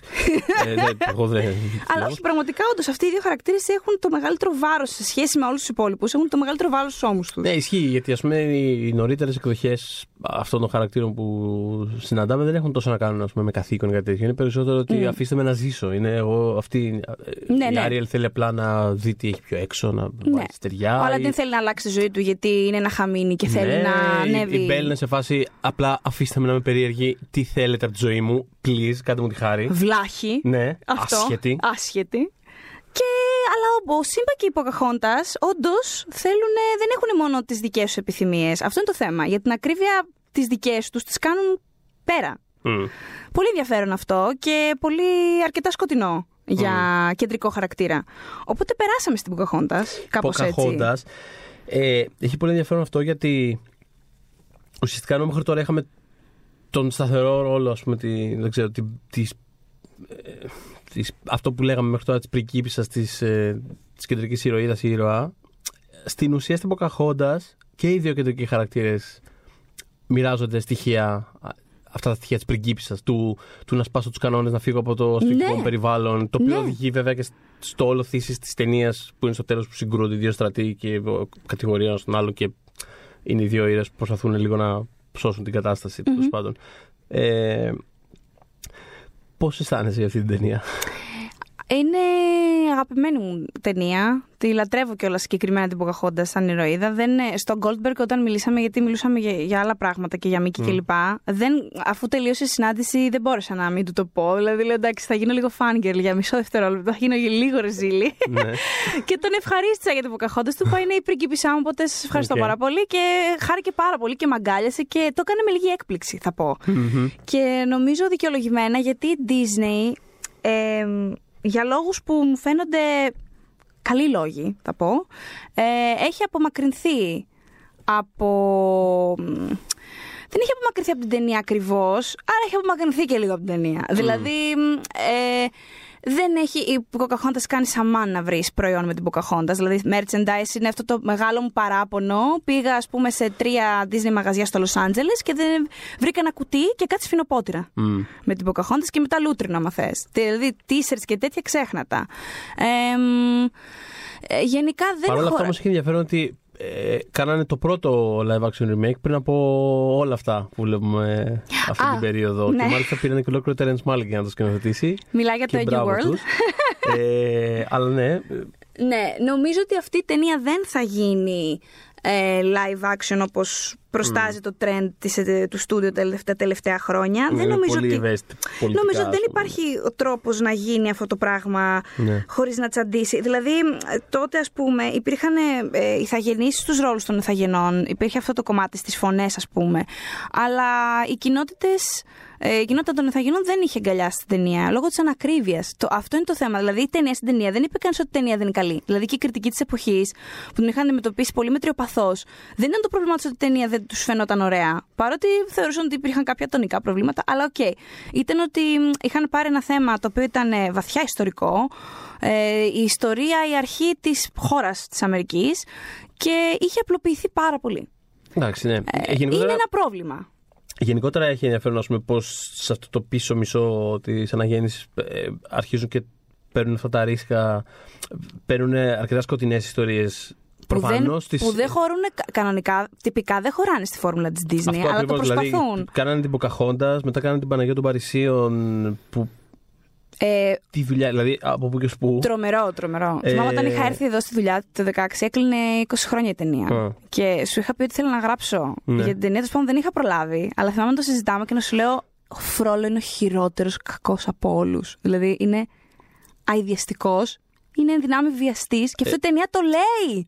Δεν Όχι, το μα αυτό το- κρύβει. Αυτό, είναι το φοβερό. Αυτό είναι το θέμα, ότι φτάνει σε ένα σημείο που βάζει τον, τον κακό να εξομολογείται μπροστά από τη φωτιά το, αυτή θα είσαι τη- μαζί τη μου, θα λαγνία καείς. του για την Πολύ ε, απλά πράγματα. τσιγκάνα πρωταγωνίστρια. της τε- Δηλαδή, Ναι. Ε, Δεν κρύβεται, εντάξει, δεν πήγε κρύβεται. κάπου, τέλος πάντων. και, και, και αν ας πούμε ε, εν τέλει η ταινία τρακάρει κάπου είναι το γεγονός ότι όλο αυτό το σκοτάδι το οποίο το αγκαλιάζει σε ένα πολύ σημαντικό βαθμό Πάρα πολύ. κα- καταλήγει ξέρεις, σε ένα πολύ ας πούμε δυσνεϊκό τελείωμα αναγκαστικά κιόλας κάπως δηλαδή τι θα κάνεις στο Θα τέλος; σκοτώσεις και- θα από Ναι. πάνω και τον Κοσμόδο όπω συμβαίνει στο αυτό δεν βιβλίο. γίνεται, είναι κάπως ε, το οποίο τονικά κάπως ίσως δεν ταιριάζει ας πούμε ο Φρόλο έτσι όπως ε, τον βλέπουμε στην ταινία με, με τα Gremlin που τραγουδάνε και φτύνουν άχυρα από το στόμα τους σε gags ξέρεις, δηλαδή, Ναι, ναι, ναι, ναι, ναι. Και, εκεί- και εκεί αρχίζει και κλωτσάει κάπως το...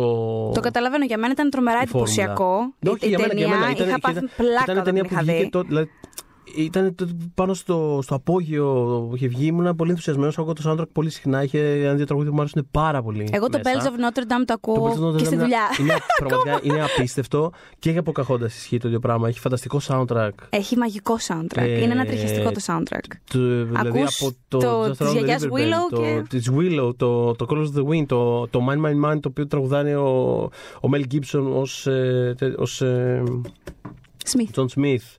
Ε, τ- ε, έχει πάρα πολλά.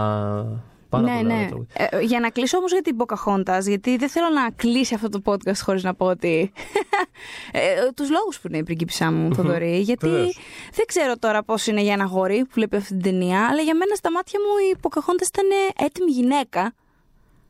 Το οποίο έχει, μπορεί από μόνο του να έχει τελικά κάποια προβλήματα σε δεύτερη ανάγνωση. Ότι εντάξει, δείχνεις ένα έφηβο κορίτσι με τον τρόπο που το δείχνεις. Δεν θα πω ότι δεν είναι sexualized δηλαδή. Είναι ε, το σχήμα του κορμιού της κτλ. Πώς Αλλά υποτίθεται και ότι είναι στην ταινία; δεν είναι 16. Μμ, οκ. Εκεί, εκεί τέλος πάντων δεν είναι 18, το νόημα είναι. Σίγουρα δεν είναι 18. Δεν είναι 18. Αλλά εμένα, η, πέρα από τη, τη μορφή της, που τέτοιες τέτοιες μορφές είχαμε δει, ας πούμε, και νωρίτερα, η Jasmine είναι πολύ σεξι φιγούρα, πώς να το πω. Μμμ. Η, Ναι, ναι, ναι. η Pocahontas είναι πιο σχηματισμένη κλπ. Παρ' όλα αυτά, πέρα από τη μορφή της, οι αποφάσεις που παίρνει, ο τρόπος που κινείται, είναι τρομερά. Είναι τρομερά όριμος χαρακτήρας και έγινε αμέσως δεν είχα πρότυπα μικρή, πραγματικά, αλλά έλεγα αν μεγαλώσω και μέσα την Pocahontas πολύ cool. Ρε παιδί μου, πραγματικά. Γιατί ήταν, είχε, είχε, πολύ, είχε στόχο, είχε ηθική και είχε πολύ, ένα πολύ καθαρό τρόπο να βλέπει τα πράγματα και το προσπαθούσε να το, να το μεταδώσει και στους γύρω της. Ε, είναι πάρα πολύ καλογραμμένος χαρακτήρας Pocahontas. Πραγματικά τη λατρεύω. Είναι, ξεχωρίζει. Και, ξέρεις, Έχει υπέροχες πρίγκιψε Disney. Σε κάποια πράγματα η Pocahontas ξεχωρίζει. Θεωρώ. Ναι, σε- συμφωνώ Ναι. πάρα πολύ. Και όσο, όσο ώρα τα λες αυτά, ξέρεις, το φέρνω και εγώ στο μυαλό μου και ξέρεις, σε σκίτσα, σε εικόνες. Πολύ είναι, πα- ολοκληρωμένος είναι ένα πάρα χαρακτήρας. πολύ, δυ- Πολύ πάρα στιβαρός δυνατός χα- χαρακτήρας. Πάρα, πάρα, πάρα Μμ. πολύ στιβαρός χαρακτήρας. Και ίσως ίσως η αγαπημένη μου από όλες τις σκηνές της ε, της Disney-ική αναγέννησης να είναι ακριβώς επειδή αυτό που έλεγα πιο πριν κιόλας ότι και η Pocahontas και ο Τζον Σμιθ ταιριάζουν και οι δύο στο, σε αυτό το πρότυπο της πριγκίπισσας όπως έχει τεθεί στο πλαίσιο αυτών των ταινιών. Που και οι δύο θέλουν να σπάσουν το. Ναι, να ναι. ξεφύγουν από αυτούς τους κανόνες, να ε, η σκηνή που συναντιούνται ακριβώς επειδή η, η ταινία τους κοιτάει και τους δύο ως κατά κάποιο τρόπο ισότιμους τέλος πάντων. Ναι. Η στιγμή που συναντιούνται εκεί στο, στον καταράκτη και κοιτάζονται. Έννοια σου, το κάνω εικόνα και τώρα Ναι. μου μιλάς. Και υπάρχει μια στιγμή σιωπής εκεί πέρα. Δεν συμβαίνει τίποτα, ούτε κάτι αστείο. Απλά κοιτάζονται και, και λίγα δευτερόλεπτα απλά σαν να ακούς τα βλέμματά τους. Δεν, δεν- Ναι. Υπάρχει μια ηρεμία. Είναι τρομερά. Είναι αγαπημένη μου σκηνή από όλες αυτές τις ταινίες. Είναι όριμο, ανθρώπινο και είναι μια σχέση που μπορεί να συμβεί. Καταλαβαίνεις τι εννοώ. Δηλαδή, δύο άνθρωποι μπορούν να το βιώσουν αυτό. Μπορεί να μην, συμφω- να μην βιώσουν τις συνθήκες, αλλά κάπως έτσι εγώ φανταζόμουν τα όριμα συναισθήματα σε μια σχέση. Μεγαλώνοντας. κάπως έτσι θα ήταν, έλεγα. Και επίσης να πω ένα μεγάλο πράγμα για το τέλος της ταινίας. Το οποίο με κατέστρεφε για πάρα πολλά χρόνια που την έβλεπα. Την έχω λιώσει Ω, την ναι. κασέτα. Ναι, ναι, ναι. Αλλά τόλμησα. Θυμάμαι να ρωτάω ο μικρός γιατί δεν μπορούν να είναι μαζί; Αυτό! Τόλμησαν και τους χώρισαν και τους χώρισαν με αυτό το φοβερό τελείωμα, το μουσικό, ε, την κορύφωση, την απίστευτη που φτάνει στο χείλος του γκρεμού και λες θα πέσει, δεν μπορεί και δεν πέφτει και απλά τον χαιρετάει και γι' αυτό σου λέω σκεφτόμουν ότι «Ε, αυτή είπε Έλα, να όχι. τρίχιασε, να Έχω τρίχιασε. αποφασίσει να κάνω κάτι και θα το κάνω Ναι, και ναι, ναι. δεν θα ακολουθήσει την αγάπη. Μμ, μμ. Η Ιωσήφινα στον ψυχολόγο. Πολύ άμεσα. Τέλος πάντων. Αν μας ακούει η ψυχολόγος τη Ιωσήφινα. Πρέπει να αποκτήσω. Λοιπόν, οπότε ναι, για Hunchback είπαμε και τον Κοσιμόδο το 96. Ήταν η πρώτη φορά καλώ που είπα στους γονείς μου την είδα την ταινία στα ελληνικά, ενώ μεταγλωτισμένη. Βεβαίως. Ναι. Περήφανα, φανταστικό ήταν, by the way. Πέμι ναι, ναι, ναι. Ζούνη και άλλη και στην πρωτοψάλτη στα τραγούδια τη, στη φωνή της, την τραγουδιστική φωνή της ε, Εσμεράλντα.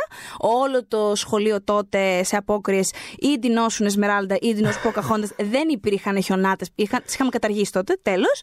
Αυτό ήταν. Και ε, επίσης μία μορφή η Εσμεράλντα ιδιαίτερη. Πάρα πολύ. Πάρα πολύ. Δηλαδή και εκείνη μου φαινόταν. Εντάξει, δεν μπορούσα να αφήσω από μέσα μου τόσο γρήγορα την Ποκαχόντα. Αλλά ήταν άξια συνέχεια τέλος πάντων μιας πιο όρημης ε, γυναικείας παρουσίας. Ακριβώς, ακριβώς. Και, και αντίθετα, επειδή συζητάγαμε πριν για το πώς η, η φόρμουλα αυτών των ταινιών σταδιακά ταινία μετά την ταινία κάπως και αρχίσει να σκαλώνει, επειδή προσπαθούσαν σε πολύ μεγάλο βαθμό να κάνουν τα ίδια πράγματα και δεν είναι όλες οι ιστορίες ίδιες, δεν βγαίνουν όλε με τον ίδιο τρόπο. Ο, ο πρίγκιπας, τέλος πάντων, το αντικείμενο του πόθου, αν μπορείς να το πεις έτσι, ναι. αυτής της ταινίας, ο στρατηγός Φίβος. Ναι, ο Φίβος. Ο Φίβος. Πολύ καλά το λες. Ε, πολύ. Πολύ σωστά το λες. Φίβο ναι. τον λέγανε τον κύριο. Ναι, είναι ένας κύριος ο οποίος δεν υπάρχει. Όχι. Δεν υπάρχει αυτός ο κύριος. Δεν, είναι. Δεν είναι, σε... είναι αδιάφανος. Είναι τελείως. Τελείως. Δηλαδή, μπροστά στη, δηλαδή, στο πόσο τολμηρά είναι καθορισμένη η φιγούρα του Φρόλο και φυσικά η ίδια η Εσμεράλντα.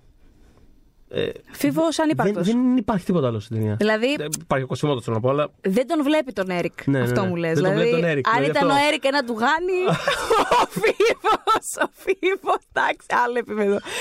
Αλλά ο, δεν είναι ο πρωταγωνιστής ο Φίβος, δεν είναι ο Στάρ της ταινίας, είναι ο Κοσιμότο και η Εσμεράλντα. Ε... Η, ταινία, η στιγμή, συγγνώμη, που φωνάζει άσυλο, άσυλο, δεν διανοούμουν ναι. τι έβλεπα. Ναι, ναι, ναι. Αυτό το πράγμα ήταν τρομερά δραματικό ναι, ναι, ναι, ναι. που έζησα στα 10 μου χρόνια πόσο ήμουνα. δεν ήταν, παρά, ήταν πολύ βαρύ για μένα, αλλά το ευχαριστιόμουν. Οπότε θεωρώ ότι το, ε, ο, η Παναγία των Παρισίων δεν θα έπαιρνε στη σημερινή Disney και τις προηγούμενες δεκαετίες στην Disney το πράσινο φως. Δεν θα συνέβαινε. Mm. Αλλά νομίζω ότι είμαστε τυχεροί που συνέβη όταν συνέβη και τουλάχιστον το είδαμε. Δηλαδή και ο Roy Disney είπε αργότερα ότι ε, ίσως και να κάναμε λάθος. Δεν το θεώρησε ότι κάνανε λάθος, αλλά είπε ότι ίσως παρά ήταν σκοτεινό ναι. για το κοινό μας και αναμενόμενο το αποτέλεσμα που ήταν κάπως μια μετριοπαθέστατα μία. Έκανε 100 εκατομμύρια κόστη, 425 έφερε παγκοσμίως, δύο ψηφιακές Καλά πήγε δηλαδή, αλλά, καλά πήγε, αλλά είχαν μάθει σε άλλα. Είχε, υπάρχει ένα φρενάρισμα δηλαδή. Ναι. Για Μέγαρα τι έχεις να πεις; Τα πάντα. Meg. Ξέρεις τι σκέφτομαι; Πολλές φορές λένε. Ξαναδώ τον Ηρακλή χτε, να σου πω. Δηλαδή από όλες αυτές τις ταινίες επέλεξα να ξαναδώ τον, τον Ηρακλή. Το οποίο είναι πολύ υποτιμημένο, θεωρώ. Καλές αποφάσεις γενικά στη ζωή σου, εσύ. Ε, ναι. Στη ζωή σου γενικότερα εννοούσα εγώ. Ναι. Ε, ο Ηρακλής είναι επίσης από τις αγαπημένες μου πριγκίπισε της Disney, ο ίδιος. Είναι υπέροχη η ταινία αυτός είναι η πριγκίπισσα της Disney. Βέβαια. Ε, και έχει και το τέλειο τραγούδι. Το Go the Distance. Το, το Go the Distance είναι υπέροχο. Μάικλ Μπόλτον, τρελανέ μας. Ναι. Ε, το είχα στο κινητό μου όταν ήρθα στη δουλειά και ο Θοδωρής με είχε κοροϊδέψει. Δεν θα το θυμάται, αλλά με είχε πει cheesy που ακούω. Είσαι, εγώ ξεκίνησα το podcast λέγοντας πόσο περήφανα cheesy είμαι που λατρεύω το τραγούδι του Phil Collins στον Ταρζάν. Εν τω μεταξύ, ο Μάικλ Μπόλτον έχει ακόμα πολύ ε, παρουσία ε, και σε live θέλω να πω και σαν ε, σε talk shows κλπ. Τον καλούν πάρα πολύ στην Ασία. Mm-hmm. Και γιατί στο, υπάρχει ένα okay. αποτέλεσμα σε όλο αυτό, mm-hmm. όπου εγώ βρίσκομαι χρόνια μετά να παρακολουθώ Μάικλ Μπόλτον να τραγουδάει Go the Distance σε ένα άλφα τραγουδιστικό σοου της Κορέας. Μπράβο. Ή των Φιλιππινών. Συγχαρητήρια. Συμβαίνει ακόμα αυτό, αυτό στη ζωή μου. Με έναν τρόπο είναι τόσο καλύτερο από τότε που είδα Katy Perry live στην Κορέα. Στη Σεούλ. Ταιριαστό και αυτό βέβαια έχω να πω. Αλλά Μάικλ Μπόλτον είναι next level και συγχαρητήρια γι' αυτό. Η Μέγκ, ε, λοιπόν, επειδή με ρώτησες. Λατρεύω εγώ. Όταν μιλάμε για δυναμικές γυναίκες και διαφορετικές. Παιδιά, εντάξει, χαίρομαι πάρα πολύ για τις πρόσφατες. Και έχω και μάλιστα κάποιες αντιρρήσεις με τον κόσμο για το κράξιμο που ρίχνει στις πολύ παλιές. Αυτό είναι ένα άλλο podcast από μόνο του. Ε, αλλά τη Meg, γιατί κάθε φορά δεν την έχουμε στη συζήτηση; Η κοπέλα είναι το πρότυπο για τις Έλσε. Και με λίγες για... σκηνές θεωρητικά, παιδί ναι, μου, είναι πάρα πολύ σωστά καθορισμένη. Ακόμα και η πρώτη σκηνή, δηλαδή το ότι την πετυχαίνει ο Ηρακλής που είναι το, ξέρεις, το αγαθό farm boy που είναι σε φάση. Ε, ε, κυρία, εγώ θα σας βοηθήσω. Ναι, ναι. Που είναι τόσο αγνώστο και καλούλης. και αυτή είναι εκεί πέρα στο, με, τον, ε, με τον Έσο. Ναι, το... τον Έσοπο. Τον Έσο. Τον Έσο. Το... Τι Έσο, τι Έσο πω, θέμα. Το πλάσμα που είναι άλογο άνθρωπος. Τέλος πάντων, κατάλαβες. Ναι, το, το κένταυρο. Κένταυρο, ναι. Μπράβο. Τέλος πάντων, που το είναι καταλάβαμε. σε φάση, εγώ θα σα σώσω, κυρία, και αυτή είναι σε φάση. Ε, κάνε μου λίγο, παρακαλώ, άσε με.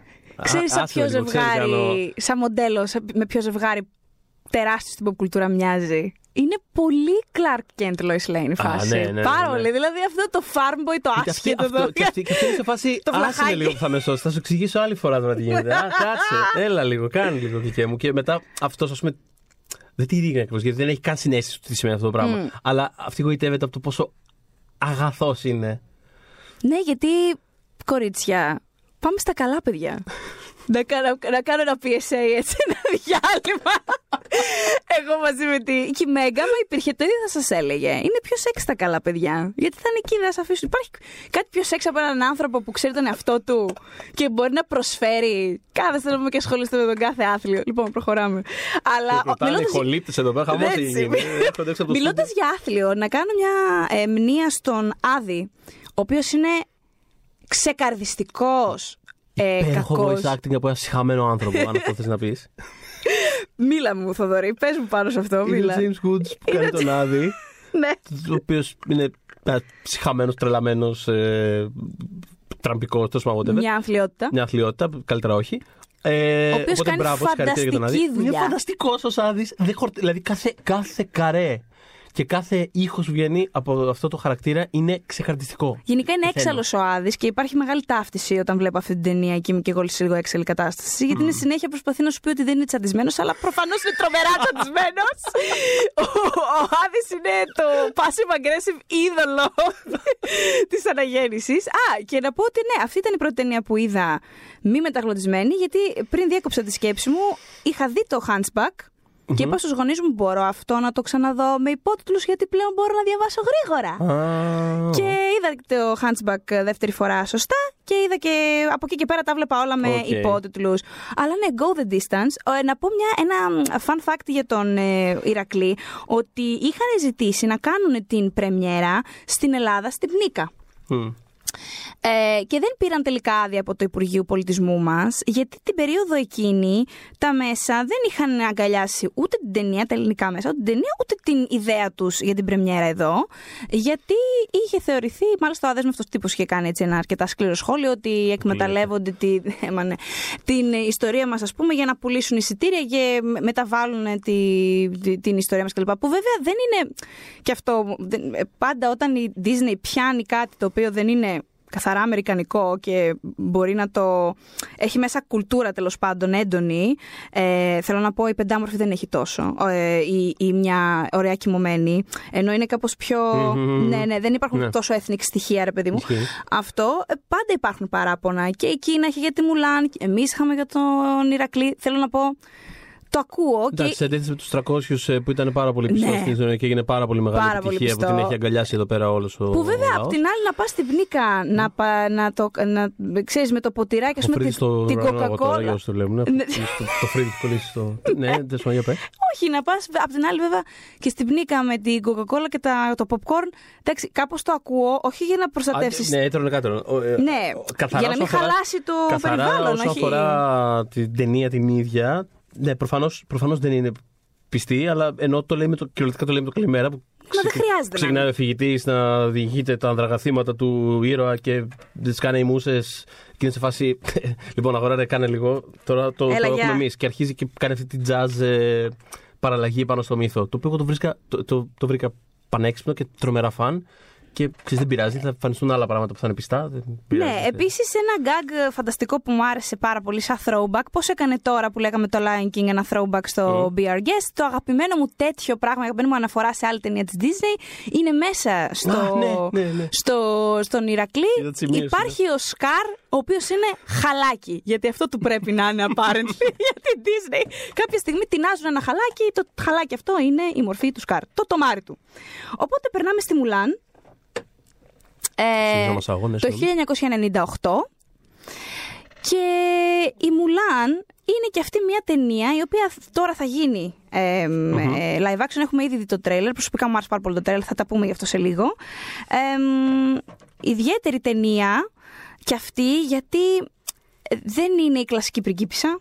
Έχει φύγει τελείως από τη φόρμουλα. Ξανά φεύγουν από τη φόρμουλα. Δεν επιστρέφουν, στα, βρε παιδί σημεία μου. που, στα σημεία που πάνε να την υπακούσουν, κάπως νιώθω ότι είναι πάρα πολύ μηχανική η ταινία. Έχω πάρα πολύ καιρό να τη δω. Και Νομίζω δεν- ότι θα δεν την έβλεπε έχω- με φρέσκα μάτια. Μπορεί. που- Μ, Το ενδεχομένως- αισθάνομαι μέσα μου, ναι. Θα, θα το κάνω eventually, δεν είναι θέμα. Ε, αλλά αυτό θυμάμαι όλα τα σημεία που προσπαθεί να μοιάσει σε κάτι που έχει σχέση με την αναγέννηση της Disney να είναι τα, τα πιο μηχανικά πράγματα της ταινίας. Ναι. Και, ε, και κάπως σαν να προσπαθεί μια αληθινή ταινία να βγει από εκεί μέσα και κάπως να μην... Anyway, δικός σου. Τη Μουλάν τη λατρεύω, λοιπόν, την αγαπώ πάρα πολύ. Ε, μ, είχα αργήσει κιόλας να τη δω, γιατί ξανά το, το κόμπλεξ με την Ποκαχόντα. Νιώθω ότι κάποια προσπαθεί να την αντικαταστήσει, δεν ξέρω. Όπως και με το Lion King, έκανα- είχα κάνει τότε καιρό, είχα μεγάλη άρνηση να δω τον Νίμο. Γιατί, γιατί όταν βγήκε ο, ο Νίμο, του ψάχνοντας τον Νέμο, ε, είχε αρχίσει να κάνει περισσότερα εισιτήρια από το Lion King, το οποίο θε, θεωρεί το παλαβό ότι συνέβαινε αυτό και λέω όχι, δεν θα πάω να δω τον Νέμο, να βάλω κι εγώ ένα εισιτήριο εναντίον της αγαπημένης μου ταινίας. Τη πάντων το είδα και ήταν φανταστικό και τον Νέμο, μπράβο στην Pixar. Αλλά ναι, τη... η Μουλάν λοιπόν. Ε, δεν, έχεις δίκιο σε αυτό που λες, ότι όταν προσπαθούν να τη χωρέσουν στο, στο πιο φορμουλαϊκό ας πούμε ε, σύστημα της Disney κάπως, κάπως φρενάρει πράγματι.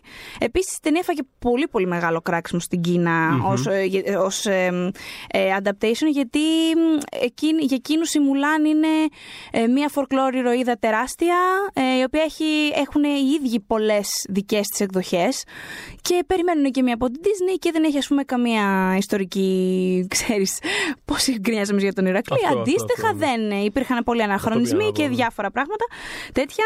Θέλω να πω ειδικά για το soundtrack της Μουλάν ε, του Jerry Goldsmith ότι είναι φανταστικό. Ε, το κομμάτι ειδικά ο κόσμος έχει μεγάλη δυναμία στο reflection. Το ακούω, μου άρεσε πάρα πολύ το reflection. Αλλά το short hair, που είναι το κομμάτι που κόβει τα, μα- που κόβει τα μαλλιά της και ακούγεται το synthesizer ξαφνικά μες στην ταινία. είναι τρομερό γιατί η ταινία έχει άλλο. Έχει άλλο άλλη αισθητική, άλλο ήχο. Όταν έσκασε το synthesizer στη Μουλάν, θα μπορούσαμε να πούμε έληξε η αναγέννηση της Disney. Ναι, Περάσαμε μπορείς σε να το κάτι πεις άλλο. ότι πάμε, πάμε Ναι. κάπου αλλού, αλλά τέριαζε τόσο πολύ. Και γενικότερα, αν θέλετε να πάτε να πάρετε την Κίνα, το Westeros, την Κωνσταντινούπολη, το σπίτι πίσω από τον πρώην. Γενικώς παίζετε short hair από Μουλάν. Το Μουλάν Περίμενα να δω που θα πάει αυτή η φράση. το ακούτε και πάτε με νέα ψυχολογία να διεκδικήσετε αυτό που θεωρείτε ότι σας ανήκει. Τώρα, αν σας ανήκει, είναι άλλο θε- αυτή. είναι άλλη Άλλη- συζήτηση. Αυτή είναι άλλη συζήτηση, αλλά, Αλλά αν- short hair, short hair. Σόρχερ τέλειω. Εν τω μεταξύ, στο- σε αυτή την επίσκεψη λοιπόν που, που έκανα, που λέγαμε και πιο πριν, ε, μ, στα γραφεία τη, που μπαίνοντας μάλλον στο νεκροτομείο, που πια είναι σε ένα φανταστικό χώρο, είναι στα γραφεία που κάποτε φτιάχτηκε η, η μικρή γοργόνα. Έτσι, πολύ ποιητικό ότι είχαν βρει τη μικρή γοργόνα στο νεκροτομείο και κάπως τους πήρε μαζί της στην επιφάνεια, γιατί ήταν σε υπόγατο κακόμερο το νεκροτομείο και τώρα πια είναι σε κάτι πανέμορφα γραφεία. Ε, μ, έχουν και διακόσμηση στο hall τους, ας πούμε. Έχουν πάρα πολλά ενδιαφέροντα πράγματα. Έχουν και ε, πιάνο που έχουν ε, παίξει πάνω οι, οι, τα αδέρφια που κάνανε πάρα πολλές... Ε, αχ, μου διαφεύγει το όνομά τους και είμαι απαράδεκτη. Οι δύο αδερφοί που φτιάχνανε Σέρμαν... Α, Θεέ μου, όχι. Το, έχω- το έχω χάσει τώρα. Ε, και Mary Poppins και... Λοιπόν, τραγωδία το σημερινό αυτή τη στιγμή. Τέλος πάντων, Εντάξει, θα το πολύ βρούμε. διάσημα. Ναι, ναι, ναι. Ε, αδέρφια και ο Άσμαν έχει, είχε συνθέσει πάνω σε αυτό το πιάνο κτλ. Ακριβώς λοιπόν δίπλα υπάρχει το γραφείο που σχεδίαζε ο Πρε Ρωμανίλος. Δυστυχώς πέθανε πάρα πολύ νέος από, από λευχαιμία. Ήταν, είναι ο άνθρωπος ο οποίος σχεδίασε τους Χάντς στη Μουλάν και τον αρχηγό των Χάντς. Και έγραφε πάνω, είχα προσέξει επειδή σκάλιζε πάρα πολύ το γραφείο του. Ναι. Δηλαδή με φαίνεται ότι αυτό το πράγμα τώρα είναι με μολύβι, είναι με μαχαίρι, δεν ξέρω με τι είναι. Είχε γράψει το ζητούμενο δεν είναι οι όμορφες ζωγραφιές, είναι οι δυνατές ιδέες. Γιατί οι δυνατές ιδέες γίνονται δυνατές ζωγραφιές. Το οποίο νομίζω ότι όταν αυτό το πράγμα το αποφασίζει η Disney, κάνει πάρα πολύ, καλά- πάρα πολύ ωραία πράγματα. Ε, και περνάμε στην τελευταία, την ταινία που κλείνει την αναγέννηση. Την κλείνει αναγέννηση. Α, Είπαμε και νωρίτερα. Καταρχάς, εδώ ας πούμε, υπάρχει, φτάνουμε στο σημείο να έχει ο κεντρικός ήρωας να έχει και μητέρα φιγούρα που δεν υπήρχε μέχρι τώρα. Ναι, παιδιά, Ε, εμφανίζεται. Έχουμε τα τραγούδια όπως αναφέραμε δεν ε, εισβάλλουν στην αφήγηση, είναι απλά περιγραφές που έρχονται από τη φωνή εκεί ψηλά. Λοιπόν, καλά το Ε, είπα. Σέρμαν λέγονταν εκείνα τα, ναι, ναι. λέγονταν εκείνα τα αδέρφια. Δεν Ωραία. έκανα λάθος. Ωραία. Εντάξει, αυτό. Χαίρομαι. Ε, ήταν Εντάξει. έτοιμη να Ο το Ρίτσαρτ, ο Ρίτσαρτ και ο Ρόμπερτ Σέρμαν. Iconic. Συνέχισε, με Iconic. συγχωρείς. Ναι. Ε, Μιλώντας για Iconic, έχουμε και το Phil Collins βέβαια. ναι, που πάρα πολύ Ε, αστιάκι είχε γίνει ο Φιλ ναι, ναι, Collins ναι, τα αλλά τελευταία για- χρόνια. Για συνέλθετε. για μαζευτείτε λίγο. Για Λοιπόν, μαζευτείτε εδώ- λίγο. Έχω να πω ότι μετά από τρεις σερή ταινίες που δεν είχαν πάρει Όσκαρ, δηλαδή μέχρι την Ποκαχόντα, το, το, το, το Standard Duo, αυτό το τραγούδι, η μουσική πήγαιναν ε, πακέτο. Mm. Η Παναγία των Παρισίων, ο Ηρακλής και η Μουλάν δεν είχαν κερδίσει τίποτα. Μάλιστα η Μουλάν είχε προταθεί μόνο για ένα κιόλας. Δηλαδή σκάνδαλο. Σκάνδαλο θα πω. Ταρζάν επιστρέφουμε στο γνώριμο 2 στα 2 για να κλείσει έτσι κάπως με μια έτσι, πολύ θετική νότα αυτή η περίοδος της Disney, αλλά σαφέστατα κλείνει. Ε, Ταρζάν είναι, ρε παιδί μου, είναι για μένα ξέρεις, κλασική τύπου 3 στα 5 ταινία. Μμμ. Αλλά είναι τόσο στιβαρό αυτό το πράγμα. Δηλαδή ξέρει πολύ καλά τι, τι είναι αυτό που κάνει. Ε, αυτό που έλεγα πριν για το budget ε, που είναι από τις πιο ακριβή. Είναι η πιο, μακράν η πιο ακριβή κιόλας. 130 εκατομμύρια, μακράν η ακριβότερη από όλες αυτές τις ταινίες. Αλλά τα έφερε και πίσω κιόλας 450. Ήταν, πολύ, ήταν όντως επιτυχημένη. Φαίνεται, φαίνονται, φαίνεται κάθε σέντ στην οθόνη. Ε, είναι τε- τεχνικά ε, είναι μια τρομερά εντυπωσιακή, πάρα πολύ όμορφη ταινία. Όλη η κίνηση μέσα στη ζούγκλα ε, νιώθω ότι σε πάει λίγο παραπέρα από τα μοτίβα που έχουμε συνηθίσει μέχρι εκεί τις προηγούμενες. Ε, το Son of Man, το τραγουδά από την αρχή μέχρι το τέλος ε, της ταινίας. Πολύ ωραίο πράσινο, πολύ ωραίο κίτρινο, πολύ ωραίο καφέ, πολύ ωραίο ο Ταρζάν. Πολύ ωραίο Ταρζάν. Ε, για πολύ κόσμο, ας πούμε, πολύ ωραίο ο Ταρζάν. Ναι. Δηλαδή, εγώ προσωπικά δεν True. είχα feelings, ας πούμε, ξέρεις. ναι, δεν αλλά ξέρεις ξύπνησε κόσμο- κάτι ξέρεις μέσα κόσμο μου. που έχει. Ου. Ναι. Ουχου. Ναι. Ε, εγώ έχω feelings για την Jane της ε, Mini Driver, η οποία Ποιος δεν δίνει έχει, την φανταστική. αγαπημένη μου φωνητική ερμηνεία όλης αυτής της δεκαετίας. Mini Driver ως Jane. Είναι τόσο Χάνομαι. αστεία. Και είναι αυτό που λέγαμε πριν, ρε παιδί μου. Είναι αυτό. Πάρε έναν άνθρωπο. Δηλαδή, οκ, Minnie Driver, ξέρεις, φαντάζομαι υπάρχουν πιο άγνωστοι άνθρωποι στον κόσμο, αλλά θέλω να πω δεν είναι και. Δεν είναι. Α, έχουμε την τάδε για το, για το τρίτο φωνητικό ρόλο της ταινίας. Ναι. Είναι εκεί πέρα επειδή κάνει αυτό που κάνει. Και το κάνει τέλεια. Είναι, αυτό είναι voice acting. Είναι φανταστική και έχουν πάρα πολύ ωραία χημεία μεταξύ τους οι χαρακτήρες. Είναι πάρα πολύ διασκεδαστική ταινία και δεν έχει υπάρξει Ταρζάν έκτοτε κάπως να φτάσει στην καρδιά μου αυτό το Ταρζάν. Α, και νομίζω ναι. ότι ε, δύσκολο θα υπάρξει γιατί. Νομίζω έχει αρχίσει και το Hollywood ε, μετά την τελευταία ταινία που έπαιξε ο Σκάρσγκαρτ πρόσφατα. ε, δεν πριν υπάρχει Δύο-τρία ταινία. χρόνια. Αυτό δεν Δεν- υπάρχει αυτή ταινία στην πραγματικότητα, αλλά υπήρξε. Νομίζω έχει αρχίσει το Hollywood να καταλαβαίνει ότι ίσως πια, εάν δεν αποφασίσουν να κάνουν κάποια τομή στην ιστορία του Ταρζάν και κάποιες Ναι. πολύ σοβαρές αλλαγές, μάλλον δεν είναι πια adaptable. Γιατί έχει κάποια στοιχεία μέσα. Το original κείμενο δύσκολα στην εποχή, την πολύ σωστή εποχή της πολιτικής ορθότητας. Δεν θα ακούσετε να λέω τίποτα εναντίον της πολιτικής ορθότητας. Εγώ προσωπικά. Αλλά θέλω να πω, ίσως ίσως πρέπει να αποφασίσουν ότι ναι, είναι λίγο, έχει ζωήσει. Όπως αντίστοιχα και που καχώντα, πολύ δύσκολα μπορεί να γίνει live action. Επίσης, Ναι. ε, επίσης ε, ε, πέρα από αυτό που όντως ισχύει ε, και σε μια ας πούμε, κατά κύριο λόγο παιδική διασκευή, πολλά, πολλά στοιχεία κάπως ε, προσπερνούνται, εξομαλύνονται, Ναι. παραλείπονται. Ε, είναι δηλαδή και αυτός ένας λόγος. Αλλά και ακριβώς επειδή ήταν τόσο αποτελεσματικές αυτές οι διασκευές και ισχύει με πολλούς από τους μύθους που έπιασε η Disney σε αυτές τις ταινίες της, είναι τόσο ένα, δύο, τρία, όλα σωστά. To the point. Ναι, είναι είναι πολύ τρομερό. δύσκολο να δεις μετά άλλη διασκευή πάνω σε τέτοιο υλικό. Γιατί, οκ, ναι, αυτό που λες, δηλαδή. ε, Ταρζάν. Το έχουμε δει. Εγώ το, το είδαμε. Το είδαμε. Τι άλλο μπορείς Τι να μου άλλο- πεις τι- εσύ τι πάνω σε άλλες αυτό. να μου πεις, ναι, δηλαδή, κάτι άλλο έχουμε. ε, οπότε ναι, κάπως έτσι κλείνει αυτή η Κλείνει περίοδος. και φτάνουμε Δηλαδή, στο σήμερα. Πιάσανε μύθους πολύ εμβληματικούς με τον, τον τρόπο τους. Υπήρχαν και σκοτεινά σημεία, υπήρχαν εντάξει, πιο ανάλαφρα, αλλά ε, γενικά ήταν. Δεν ξέρω, κάποιες ιστορίες που ειδικά με τον τρόπο που απεικονίστηκαν, δηλαδή και πάλι επιστρέφουμε στη, στην εισφορά του Άσμαν, ε, παρέμειναν κάπως άρρηκτα συνδεδεμένοι αυτός ο συνδυασμός μουσικής, εικόνας, σχεδίου Ναι. και, και ας πούμε beats της ιστορίας. Μμμ. Ε, ε, βασικά έπιασαν μύθους και φτιάξανε οι ίδιοι νέους μύθους, γιατί είναι μυθικές πια αυτές τις ταινίες, από πάρα πολλές απόψεις, με αποτέλεσμα να τις επαναφέρουν. Δηλαδή, Είναι αυτό ξέρεις, ότι μετά πέρασαμε σε μια περίοδο που α, δοκίμασαν να κάνουν άλλα πράγματα. Δηλαδή πέρασε μια δεκαετία, κάτι, δέκα πλά στο στούντιο που δοκίμαζαν διάφορα πράγματα. Έχει, δεν έχει καλή φήμη αυτή η περίοδο στο στούντιο. Έχει ωραίες ταινίες μέσα. έχει ωραίες ταινίες. Princess and the Frog, Έχει το hello, Princess and the- Lilo and Stitch, hello. Το Lilo and Stitch είναι αριστούργημα. Το Lilo and the Stitch. What? Ναι, τι Lilo and είπα. Stitch. Δες πάντων, Όχι, ναι. εγώ το είπα. Το Lilo and the Stitch. Α, εγώ δεν το, δεν το είπα εγώ. Ε, Νομίζω ότι εγώ το είπα και όχι, σε επηρέασα. Lilo and the Stitch. Θα το δούμε στο rewind. Τι μου ήρθε τώρα. τέλος πάντων. ε, το το αυτοκράτορα έχει κέφια Τέλειο. αριστούργημα. Αλλά θέλω να πω ότι Κάνα πράγματα, αλλά σε γενικές γραμμές δεν υπήρχε μια ενιαία αισθητική, μια κατεύθυνση. Ε, έκλεισε κιόλας το στούντιο παραδοσιακό animation σε κάποια φάση. Μετά το. Αυτό με τις αγελάδες, δεν θυμάμαι τώρα πώς το λένε τέλος πάντων. Ποιο; Ένα με τις αγελάδες, δεν θυμάμαι τώρα. Με κα- Α, κατάλαβα ποιο Που λες. είχε tagline Basta, Κατάλαβα. που είχε tagline Basta Mu. ε, Τέλος πάντων. ε, Home on the Range. έτσι το λέγανε. Μπράβο. Ε, Τέλος πάντων, έκλεισε μετά όταν ε, ανέλαβε ο Λάσετερ το τμήμα του animation. Ε, το ξανά άνοιξε και ε, έκανε το Prince of the Frog φέρνοντας πίσω τους ε, Clements και Masker ε,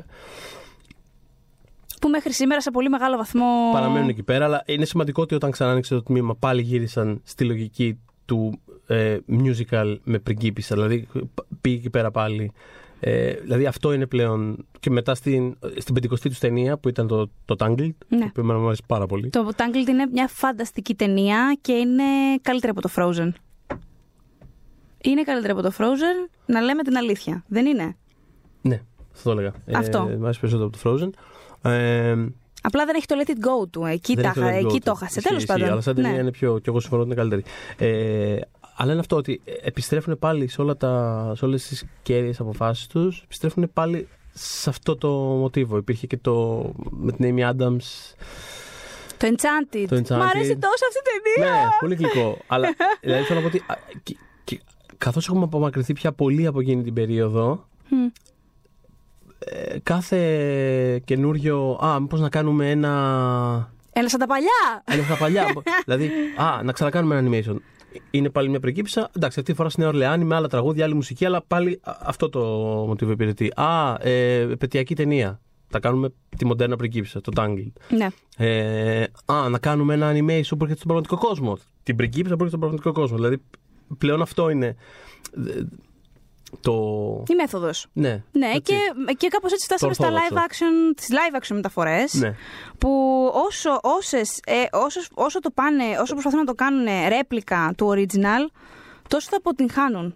Δηλαδή, ε, θα σου πω, εμένα δεν μ' άρεσε το Maleficent, αλλά το ακούω σαν Α. κάτι διαφορετικό. Ναι, ισχύει. Ωραία.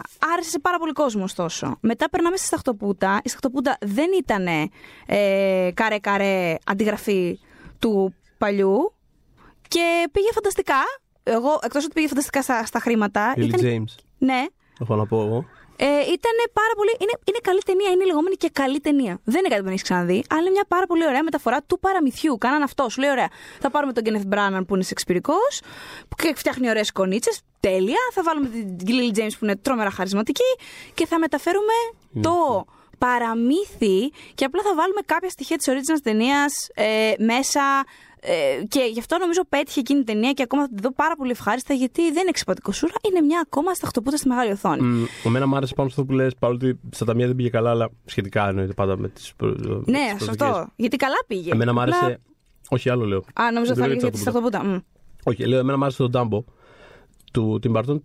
Το οποίο επίσης αυτό το. Δηλαδή χρησιμοποιώ το αρχικό ως, ε, εναρκτήριο τέτοιο. Ήταν η πρώτη πράξη ταινίας, το πρώτο μισό της ταινίας, τέλος πάντων βασισμένο στην παλιά ταινία, στην κλασ- στο κλασικό Dumbo. Μετά έκανε κάτι δικό του. Tim Burton, Ναι. το οποίο θεωρώ ότι οδηγήθηκε γενικότερα και στην κριτική και σε όλα. Θεωρώ ότι έκανε κάτι πολύ ενδιαφέρον. Το- νο- Νομίζω ότι ο βασικός λόγος που το θεματικά. Dumbo πήγε λιγότερο καλά είναι ότι δεν απευθύνεται στα millennials Το ότι απαραίτητα. δεν πήγε καλά είχε να κάνει με το ότι σε μεγάλο βαθμό δεν ήταν από την αναγέννηση της Disney. Δηλαδή Ναι. η διαφορά είναι τεράστια. Δηλαδή το Aladdin, που είναι μια ταινία που από όσο ξέρω δεν έχει αρέσει. Δηλαδή θέλω να πω, δεν ξέρω κάποιον. Που να τρελάθηκε. Που να του άρεσε αυτή την ταινία. Δηλαδή, να πει Χριστέ μου, τώρα θα πάω να το ξαναδώ. Έχει φτάσει ένα δισεκατομμύριο πράξεις. Δηλαδή θέλω να πω ότι. Ναι, ναι. είναι Πάει λίγο αδύνατο. μόνο του. Πάνε μόνο του. Πάνε μόνο του αυτά, μόνο τους αυτά τα πράγματα. Και φαίνεται τεράστια διαφορά. Βγήκανε με πόσο, καιρό, 1,5 μήνα διαφορά. Ναι. Και τα δύο σε ας πούμε, κριτική ή σε αντίδραση κοινού ή στο κατά πόσο υπάρχουν ή δεν υπάρχουν στην ε, σφαίρα της συζήτησης είναι ψηλό. Τα η μία ή η άλλη. Ξέρω. Το Ντάμπο κάνουν πω δεν έγινε. Ναι. Αλλά δεν έχει φτάσει να δει. Δηλαδή. Ναι, ναι, ναι. Ο, Και νομίζω ότι αντίστοιχα θα τώρα. υπήρχε τρόπος να, να, τα- να τα βγάλουν. ίσως με καλύτερο προγραμματισμό, ίσως με καλύτερο marketing. Μμ, ίσως με, ναι, ναι, ναι, με- ισχύει. υπήρχε τρόπος γιατί αγαπάμε τον Dumbo, αν είναι δυνατόν. Ναι, δηλαδή. δεν το συζητώ. Απλά Αλλά φαίνεται, όντω δεν, φαίνεται δεν το πώς απευθύνεται σε από μόνο αυτή του, τη φαίνεται το πώς από γενιά. μόνο του η, η, η πηγή του της αναγέννησης σπρώχνει ένα project Από μόνο του, από ναι. μόνο του Πράγματι. πηγαίνει. Ε, μ, αυτό από ό,τι μου λες δεν ήταν εξπατικό σούρα λοιπόν. Ε, Το μ, Νταμπό όχι, όχι. ναι. Δηλαδή όλη η δεύτερη πράξη πη- κάνει κάτι άλλο. Το Είναι- είναι αρκετά Jungle ενδιαφέρον. Book, το οποίο πήγε, ήταν, πο- είναι πολύ κοντά στο original, δεν είναι πρώτον τόσο, original, τόσο κοντά που να είναι αντιαισθητικό. δεν είναι. είχε πολύ καλούς voice actors, πολύ καλή δουλειά με τα φωτορεαλιστικά ζώα, χωρίς να είναι παγωμένα ή οτιδήποτε. Είχε έναν υπέροχο μόγλι και γενικά επειδή ήταν το πρω... η πρώτη ταινία που έκανε αυτό που έκανε με αυτή την τεχνολογία, είχε και αυτό το ατού ότι έβλεπες ναι μεν κάτι παλιό, αλλά με ένα πραγματικά καινούριο τρόπο. Ήταν πολύ εντυπωσιακό να το βλέπεις αυτό το πράγμα στη μεγάλη οθόνη τώρα. Ξέρω, μια, σου μιλάει μια αρκούδα. δηλαδή δεν γίνονται αυτά τα πράγματα τόσο ρεαλιστικά. Ε, Έκτοτε τι άλλο είχαμε; Ε, ο, ο Αλαντίν. Έχουμε τα τρία φετινά που βγαίνουν ε, τα καπάκια. Έχει ενδιαφέρον. Ο Αλαντίν πόσο- ανέπνευστο, Ναι, χάρτινο. Δεν το είδα, δεν ξέρω. Ε, έχει ενδιαφέρον το πόσο κολλητά τα, τα βγάζουν. Ε, πραγματικά Ναι. λες και είναι. Α, πεντάμορφη χάρτινο. Ναι, Χάρτινο. δεν- Γενικά, δεν είναι. όσο πιο κοντά. Λοιπόν, Disney, αν με ακούς. Αφού έχεις πάρει που έχεις πάρει αυτή την απόφαση να το ζήσουμε αυτό το πράγμα όλο που συμβαίνει. Δεν έχουν μείνει και πολλά. Τι, Προσπάθησε- Η Μουλάν έρχεται. Ναι, η Μουλάν έρχεται. Ε, η οποία εγώ πιστεύω στη Μουλάν. εγώ γιατί πιστεύω στη Μουλ- ε, γιατί πιστεύω θα πάει Μουλ- καλά το αυτή η Μουλάν δεν θα βασιστεί στο, στο original. Δηλαδή έχουν κάποια κοινά στοιχεία μέσα προφανώς, τα φαίνεται και από το τρέιλερ. Ε, τα τραγούδια θα είναι εκεί σαν instrumentals, δεν θα ξαφνικά ξεσπάσει σε τραγούδι στη μάχη Μουλάν. Και επίσης εμ, ε, έχει σκηνοθέτη. Σκηνοθέτηδα Ναι, ναι, ναι. αυτή η, η ταινία και δεν εννοώ ότι ας πούμε, ο Γκάι Ρίτσι δεν είναι σκηνοθέτης που έκανε τον Αλαντίν, αλλά εγώ δεν είδα τον Γκάι Ρίτσι πουθενά στον Αλαντίν. Δεν κατάλαβα αν μπορούσε να το έχεις γυρίσει εσύ με μια κάμερα. Ενώ για να δένουμε τα υπόλοιπα που λέγαμε, τον Tim Burton τον βλέπεις και με το παραπάνω στον Ντάμπο. Ορίστε, Και αυτός είναι φανταστικά. ένας λόγος που με ενδιαφέρει η ταινία ούτως ή άλλως και δεν ήταν απλά ας κάνουμε το ίδιο πράγμα αλλά με ηθοποιούς για να τα ξαναπάρουμε. Η Νίκη λοιπόν Κάρο που γυρίζει τη Μουλάν ε, είχε πρόσφατα μια στοχεία με το Zookeeper's Wife που ήταν απλά μια ταινία με τη Jessica Chastain. Δεν αφορώ... Yikes! Ναι, μια βλακεία και μισή ήταν, αλλά αισθητικά είναι μια πραγματικά πάρα πολύ όμορφη ταινία και είναι η σκηνοθέτα του Will Rider. Δεν ξέρω αν το θυμαστε Ε, αρχές δι- 2000s είχε, είχε πάει πάρα πολύ καλά αυτή η ταινία. Ταινία ενη- ενηλικίωσης ήταν. με πολύ ωραία συγκεκριμένη δικιά της ματιά, απλά πανέμορφη. Και όταν βλέπω το τρέλερ της Μουλάν, βλέπω μια ταινία. Είναι πολύ cinematic, είναι πολύ κινηματογραφικό. Τα καρέ είναι όλα πανέμορφα. Ε, έχουν τη γίνει τα γυρίσματα στη Νέα Ζηλανδία και αυτό φαίνεται. Είναι, είναι, απλά, είναι απλά. Είναι τέλειο. Έχει πολύ, ενδιαφέροντες, ε, πολύ ενδιαφέροντα καρέ. Να το δείτε το τρέλερ λοιπόν, αν το έχετε δει.